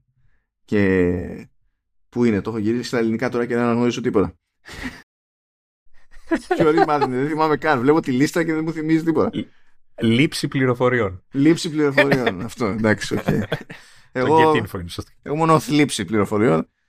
Ε, και ανοίγει το inspector. Και το inspector έχει διάφορα στοιχεία. Ξέρω εγώ, λέει το μέγεθος του αρχείου, ημερομηνία τροποποίησης, τι στυλ αρχείου είναι, ε, αν είναι, σε ποιο folder είναι, το, έχει επιλογές να το κλειδώσουμε, ξέρω εγώ. Έχει διάφορα πράγματα. Έχει διάφορα πράγματα. Το στυλ τώρα έτυχε εγώ να το κάνω σε ένα PDF και σου έχει την ανάλυση του, τη, της σελίδα του PDF. Σου λέει και πόσες σελίδες είναι το PDF. Ε, σου λέει ακόμη και το ότι το PDF το συγκεκριμένο που το έχω κατεβασμένο, αυτό είναι ένα report τέλος πάντων, γιατί άσχετο, ε, ότι δημιουργήθηκε στην τάδε έκδοση του Adobe InDesign, ξέρω εγώ, και ήταν, δημιουργήθηκε σε Windows, έχει διάφορα, έχει διάφορα. Μπορούμε να πάμε και να πούμε στο σύστημα με ποια εφαρμογή να ανοίγει το συγκεκριμένο αρχείο και αν θέλουμε ε, όλα τα αρχεία αυτού του τύπου να ανοίγονται στο εξής από την εφαρμογή που θα ορίσουμε εδώ, έχει ακόμη και προεπισκόπηση, έχει διάφορα, έχει, έχει πράγμα. Έτσι. Γενικά όμως τι γίνεται, άμα πάμε μετά σε ένα άλλο αρχείο, κρατήσουμε τον inspector ανοιχτό και πάμε σε ένα άλλο αρχείο και πατήσουμε εκεί command I, ανοίγει άλλο. Δε, ε, δεύτερο. Παράθυρο τέτοιο. Ανοίγει στην ουσία ξεχωριστά. Ακόμα και αν του κάνουμε highlight πολλαπλά αρχεία, για λέω εγώ εδώ πέρα μια τετράδα, και κάνουμε command I, θα ανοίξει τέσσερις inspector. Το οποίο δεν είναι ιδιαίτερα αστείο, ειδικά όταν την έχω πατήσει και έχω ανοίξει 30. Κατά λάθος. αυτό, αυτό είναι. το ε, Μπορούμε όμως Όπα, για πες Μπορούμε αντί για command I να κάνουμε shift command I Όπα, λάθος. Κάτσε ρε φίλε τώρα θα μας φτιάξεις Όπα, όπα, λάθος, λάθος Είναι command option I και τότε ανοίγει ομαδικό Ωραία φίλε με φτιάξες τώρα Πω... Αλλά, ναι, αλλά έχει συγκεντρωτικά τις πληροφορίες, σωστά; Έχει συγκεντρωτικά, αλλά πρόσεξε ποια είναι η μαγεία τώρα με αυτό το παράθυρο, το κρατάς ανοιχτό του inspector. Αν κάνει select οτιδήποτε άλλο, αλλάζει το περιεχόμενο και δείχνει τα στοιχεία για, το, για εκείνο το μεμονωμένο αρχείο. Και αν διαλέξεις πάλι ομαδικά, ξαναλάζει το περιεχόμενο και σου δείχνει τα ομαδικά. Είναι persistent το αρχείο αυτού του inspector. Δηλαδή, μπορώ να διαλέξω ένα και να. Α, δεν ανοίγει 400. Και αυτό τώρα Πάντα έτσι, έτσι. Όταν το ανοίγεις με command. Α, μας έφτιαξες. Έβγε, man. Αντί για command είναι command option I. Έβγε. Έβγε, αυτό ήταν καλό. Χρήσιμο. Γιατί την έχω φάει και εγώ πάρα πολλές φορές ανοίγω ξαφνικά 500 inspector και λέω τι έχω κάνει, γιατί, why, γιατί, τι, τι συμβαίνει αυτό. Ποιες είναι οι πιθανότητες να θέλω 40 παράθυρα inspector, καλό macOS, δηλαδή. Θα μπορούσα βέβαια να το έχουν σαν default αυτό. ναι. Έτσι και να. Αλλά τέλος πάντων. Ε, έχω, Έχω, πώς το λένε, δηλαδή σκέφτομαι φάση το έχω φάκελο με ένα μάτσο αρχεία και τα ανοίγω έτσι πλέον για να δω information που θέλω και τα λοιπά, έτσι, δηλαδή είναι... και, και μετά δηλαδή τα ξεδιαλέγω και αρχίζω και τα διαλέγω ένα-ένα για να, χωρίς να ανοίγουν 100 παράθυρα. Μένει ανοιχτό και αυτό ο, είναι super. Τέλειο. Εγώ, εγώ να προσθέσω απλά ότι, δεν, ότι το inspector δεν δουλεύει μόνο με αρχεία αλλά και με τους δίσκους. Δηλαδή, άμα διαλέξεις το εικονίδιο ενός δίσκου ή Α, ναι, το, ναι, στο ναι. Finder, και σου δείχνει αντίστοιχα για ε, το εικονίδιο του δίσκου, read write permissions, έχει διάφορα mm. το χώρο που τρώει και τέτοια. Και μάλιστα από εκεί, αλλά αυτό το αφήσω για να, να τους τραβήξουμε ξανά μετά άλλη φορά. Ε, μπορεί να αλλάξει τα εικονίδια των δίσκων, αλλά δεν σας λέω πώς θα το... Είναι listen bait αυτό. Είναι listen bait. Ναι. Πάντα θυμάμαι σε αυτή την περίπτωση ότι το, το main disk του, του, του, του Λεωνίδα έχει το, το, το καπέλο του Μάριο ναι, και, και στο MacBook Pro που έχω και το, εκείνο το, το, το, πώς το λένε, το, το, την κάρτα SD που έχω ποτέ δεν θυμάμαι το σύστημα που το, την έχω βάλει και το θυμάσαι εκείνο το που είναι μέσα και έχει γίνει mount, πώς λεγόταν, δεν θυμάμαι. Έχει το καπέλο του Luigi, δεν κατάλαβα. Ορίστε, ορίστε. Ναι, αυτό είναι ύπουλο με, το, με τον inspector. Είναι, είναι πολύ ύπουλο. Και χίλιες φορές πραγματικά η φάση με το persistent και το πηγαίνω και μου δείχνει ότι είναι. Και όταν, σταματήσω, όταν ξέρω ότι πλέον δεν με ενδιαφέρει να έχω ανοιχτό inspector, κλείνω το inspector. Και ευχαριστώ, γεια σας. Και φανταστείτε, έχουμε φάει μια μισή ώρα, ω, μια μισή παραπάνω, ε, με tips και δεν αναφέραμε καν το αγαπημένο quick look, έτσι. Δηλαδή, το οποίο θεωρούμε το ξέρουν όλοι πια. Έτσι. Πραγματικά το πιστεύω ότι τώρα κουτσά στραβά θα αρχίσει να το ξέρει αρκετός κόσμος, διότι μπορεί να υπάρχει σε Mac ε, από ξέρω, το 2007 2008, αλλά νομίζω τώρα μπήκε σε Windows ή τώρα μπαίνει σε Windows. Είχα μείνει έκπληκτος. Ναι. Ε, να το πω. για καλό και κακό. Ή να το αφήσουμε και αυτό για... Πες το, πες το, πες το. Ε, πας σε ένα αρχείο, το οποίο είναι τύπου έγγραφο, έτσι. Πάτα space και σου ανοίγει παραθυράκι με ένα preview του αρχείου χωρίς να χρειαστεί να το ανοίξεις το αρχείο. Yeah! Και να το κάνουμε και πιο, πιο χρήσιμο ακόμη, έστω ότι έχετε ένα φάκελο στο dock. Και πατάτε, ανοίγει ο φάκελος και δείχνει ένα μάτσο αρχεία. Τώρα δεν έχει σημασία αν είναι σε grid, αν είναι σε αυτό που λέει το fan, παύλα, βεντέλια κτλ. Πηγαίνετε τον κέρσορα πάνω σε ένα αρχείο. Αν κάνετε κλικ εδώ θα ανοίξει το αρχείο. Αλλά μην κάνετε κλικ, αφήνετε τον κέρσορα πάνω. Και πατάτε space. Και κάνει quick look σε αυτό το αρχείο. Έχει, έχει εκεί που έχει μείνει ο κέρσορα. Και ε, ένα, ένα εξτραδάκι ακόμη, έστω ότι κάνετε κάποια αναζήτηση σε, σε spotlight. Ναι, ναι. Έτσι. Αυτό δεν ίσχυε όλα αυτά τα χρόνια τώρα. Αυτό είναι πιο πρόσφατη φάση με το, με το Spotlight. Ε, και βγάζει κάποια αποτελέσματα. Έτσι. Και εδώ, και εδώ, όταν κάνετε highlight αυτό που θέλετε πλέον, μπορείτε να ε, πατήσετε space και σκάει, ανοίγει το αρχείο με quick look. Το οποίο αρχείο με quick look στην πραγματικότητα αυτό που τρέχει από πίσω είναι εφαρμογή preview. Γι' αυτό έχουμε λατρεία στην εφαρμογή preview, διότι για κάποιο λόγο είναι πιο ελβετικός και από τον ελβετικό σουλιά. Είναι, αργά, είναι, είναι αδιανόητα χρήσιμη η εφαρμογή, ας πούμε, και κατά άλλα ένα ταπεινό utility στη μέση του πουθενά. Το, ναι, εντάξει. Και έτσι παπα προεπισκοπήσεις κανονικά και όχι, δηλαδή, ξέρω εγώ, άμα ανοίξετε βίντεο στο Quick Look. Παίζει, παίζεις το βίντεο. Όχι απλά παίζεις το βίντεο, αλλά ε, χρησιμοποιώντας το trackpad or whatever μπορείτε να προχωρήσετε και το βίντεο. Κάνετε και scrub. Και... Για ανοίξει PDF μπορείτε να προχωρήσετε τις σελίδες. Δεν είναι ότι απλά είναι, δείχνουμε ένα κάτι σαν να μας δείχνει την προεπισκόπηση του, του εικονιδίου που βλέπουμε έτσι κι αλλιώς και μετά πάλι πρέπει να τα ανοίξουμε για να γίνει δουλειά. Και με ένα ακόμα κλικ μπαίνεις και σε full mode και πλέον κάνεις και edit και τέτοια έτσι. Ναι, ναι, ναι. Είναι εύκολο μετά από εκεί. Ε, και αυτό που εντυπωσιάζει είναι ότι έχει υποστηρίζει πολλά file formats, έτσι. Ε, εικόνες, έγγραφα και τέτοια. Εντάξει, έχει κάποια που μου λείπουν, αλλά ε, νομίζω ότι είναι, είναι υπερπλήρες από άποψη υποστήριξης. Ακόμα και, και doc αρχεία, ξέρεις, Windows τέλος πάντων, Excel και τέτοια τα ανοίγει κανονικά. Εντάξει, πολλές φορές αν είναι αρκετά περίπλοκο μπορεί να χάσει λίγο το formatting, ρε παιδί μου, αν είναι κάτι πολύ περίπλοκο αλλά και πάλι την παίρνεις την ιδέα που θες, δηλαδή αν θες κάτι γρήγορο να δεις. Αυτό, αυτό συμβαίνει επειδή η Microsoft, ας πούμε, έχει μπει στη διαδικασία να κουμπώσει στο σύστημα του Quick Look. Μερικές φορές αυτό εξαρτάται και τον developer. Δηλαδή, π.χ. παλιότερα, ας πούμε, αν δούλευε κάποιος Pixelmator, ε, το λέω επειδή δεν είναι η προφανής επιλογή, δεν είναι όπως το Photoshop. Και το Photoshop έχει κάνει τη δική του δουλειά, ας πούμε, για να είναι OK με το Quick Look. Αν χρησιμοποιούσε κάποιος Pixelmator και είχε σώσει ένα αρχείο στο format του Pixelmator, ε, δεν μπορούσε να κάνει quick look γιατί το σύστημα σου λέγε δεν ξέρω τι είναι αυτό. Αλλά έκανε τη δουλειά ρε παιδί μου ο developer από πίσω ώστε να κουμπώνει στο API του quick look και να προσθέτει στο σύστημα γενικά υποστήριξη για αυτό το πράγμα και από ένα σημείο και έπειτα άρχισε να λειτουργεί. Θέλει μερικές φορές δηλαδή για τα κενά που υπάρχουν πρέπει να κάνει και ο developer της εφαρμογής που παράγει αυτά, αυτό το τύπο αρχείου τέλος πάντων, λίγη δουλειά έξτρα για να είσαι OK. Απλά από μόνο του καλύπτει χίλια πράγματα και αυτό που καλύπτει από πραγματικά αιώνες, αιώνες, αιώνες, είναι το PDF. Γιατί ε, αυτό δεν ξέρω τι σήμα, δηλαδή το είχε πάρει πατριωτικά η Apple, δεν ξέρω, το θεωρούσε αυτονόητο ότι πρέπει να υποστηρίζει PDF. Οπότε πάρα πολλά χρόνια σε ε, Mac το, το είναι, είναι το αστείο. Ε, δηλαδή αυτό το ε, όχι δεν έχω Acrobat Reader δεν είναι κάτι που απασχολεί τον χρήστη Mac τα τελευταία ξέρω, 15 χρόνια. Ναι, όχι, είναι ε, λατρεία το, το PDF. Δηλαδή η Apple δείχνει τέτοια λατρεία. Δηλαδή είναι τόσο ενσωματωμένο στο σύστημα που κάνεις τα πάντα.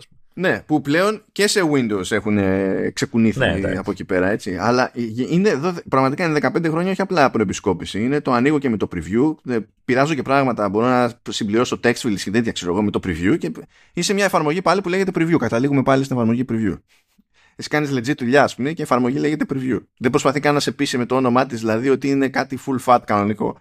Αλλά τέλος πάντων. Ε, εμένα αυτό που μου λείπει πολύ είναι να μπορώ να δω περιεχόμενο από zip αρχεία. Στο έχω ξαναπεί παλιότερα. Α, ναι, μου το έχεις πει αυτό. Ναι, σωστό, σωστό. Και να μπορώ και να κάνω και δουλίτσα. Δηλαδή να μπορώ να βάλω, βγάλω αρχεία από μέσα από το zip, ξέρω εγώ, όπως κάνω ουσιαστικά στα, στα Windows. Ναι, αυτό δεν το κάνει. Το κάνει μέσω του, του File Explorer. Γενικά με το zip έχει ένα μίσος. Όσο αγάπη έχει από το PDF, ε, τόσο μίσος έχει για τα zip. Που και το, το zip τώρα, γενικά το zipάδισμα δεν έχει. Δηλαδή, όταν έχεις να κάνεις με κείμενο και με ήχο, ε, με ασυμπίεστο ήχο, μπορείς να πεις ότι κερδίζω κάτι της προκοπής σε όγκο.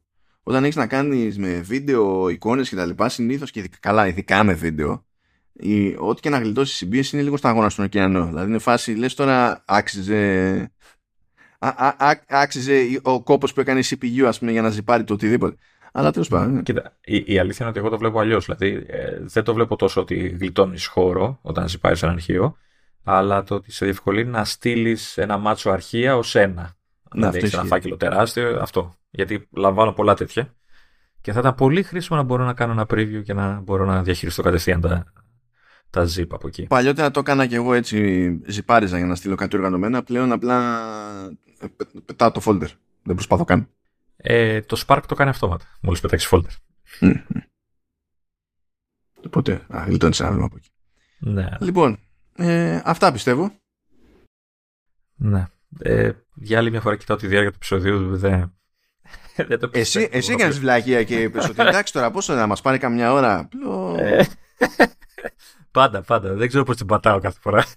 Είναι αστείο αυτό το πράγμα δεν ισχυρίστηκα ποτέ τίποτα. Εσύ ποντάρισες μόνο, έχασες μόνος. Ε, μα τα βλέπα και έλεγα ρε παιδί μου, εντάξει τώρα τι, επιγραμματικά θα τα πούμε. Ούτε το όνομά μας δεν μπορούμε να πούμε. Εν τω μεταξύ, κάτσε να συμπληρώσω και το Quick Look γιατί είπαμε δεν θα το πούμε και το είπαμε τελικά. Αυτά από εμά, αυτές τις γιορτινές μέρες. Τώρα δεν περνιούνται για γιορτινά αυτά τα tips, αλλά τέλος πάντων. Για κάποιους μπορεί να είναι μια μικρή γιορτή. Άμα λύσαμε κανένα πρόβλημα κανένας με απλή υπενθύμηση, δεν θα το ξέρουμε, το ξέρετε εσείς. Κοίτα, ό, όσοι σβήσουν το, τον ήχο από το ρολόι και ξυπνήσουν τρεις ώρες αργότερα τώρα, την άλλη μέρα επειδή τους είπα να το βάλουν στο αθόρυβο, θα περάσουν καλές γιορτές. Νομίζω θα, θα είναι ωραία. Σας αφήνουμε εκεί στην ηρεμία σας για το υπόλοιπο, της γιορτές, ε, το υπόλοιπο των γιορτών. Ε, όταν θα ξανασκάσει επεισόδιο θα είμαστε πλέον στη φάση που θα επανερχόμαστε κανονικότατα πλέον στο κλασικό μας πρόγραμμα και το κλασικό μας μοτίβο. Ευχαριστούμε τη ΛΥΠ για την υποστήριξή της σαφώς. Χρόνια πολλά σε όλους, καλή χρονιά σε όλους και από εδώ πάνε και άλλοι. Τσάου.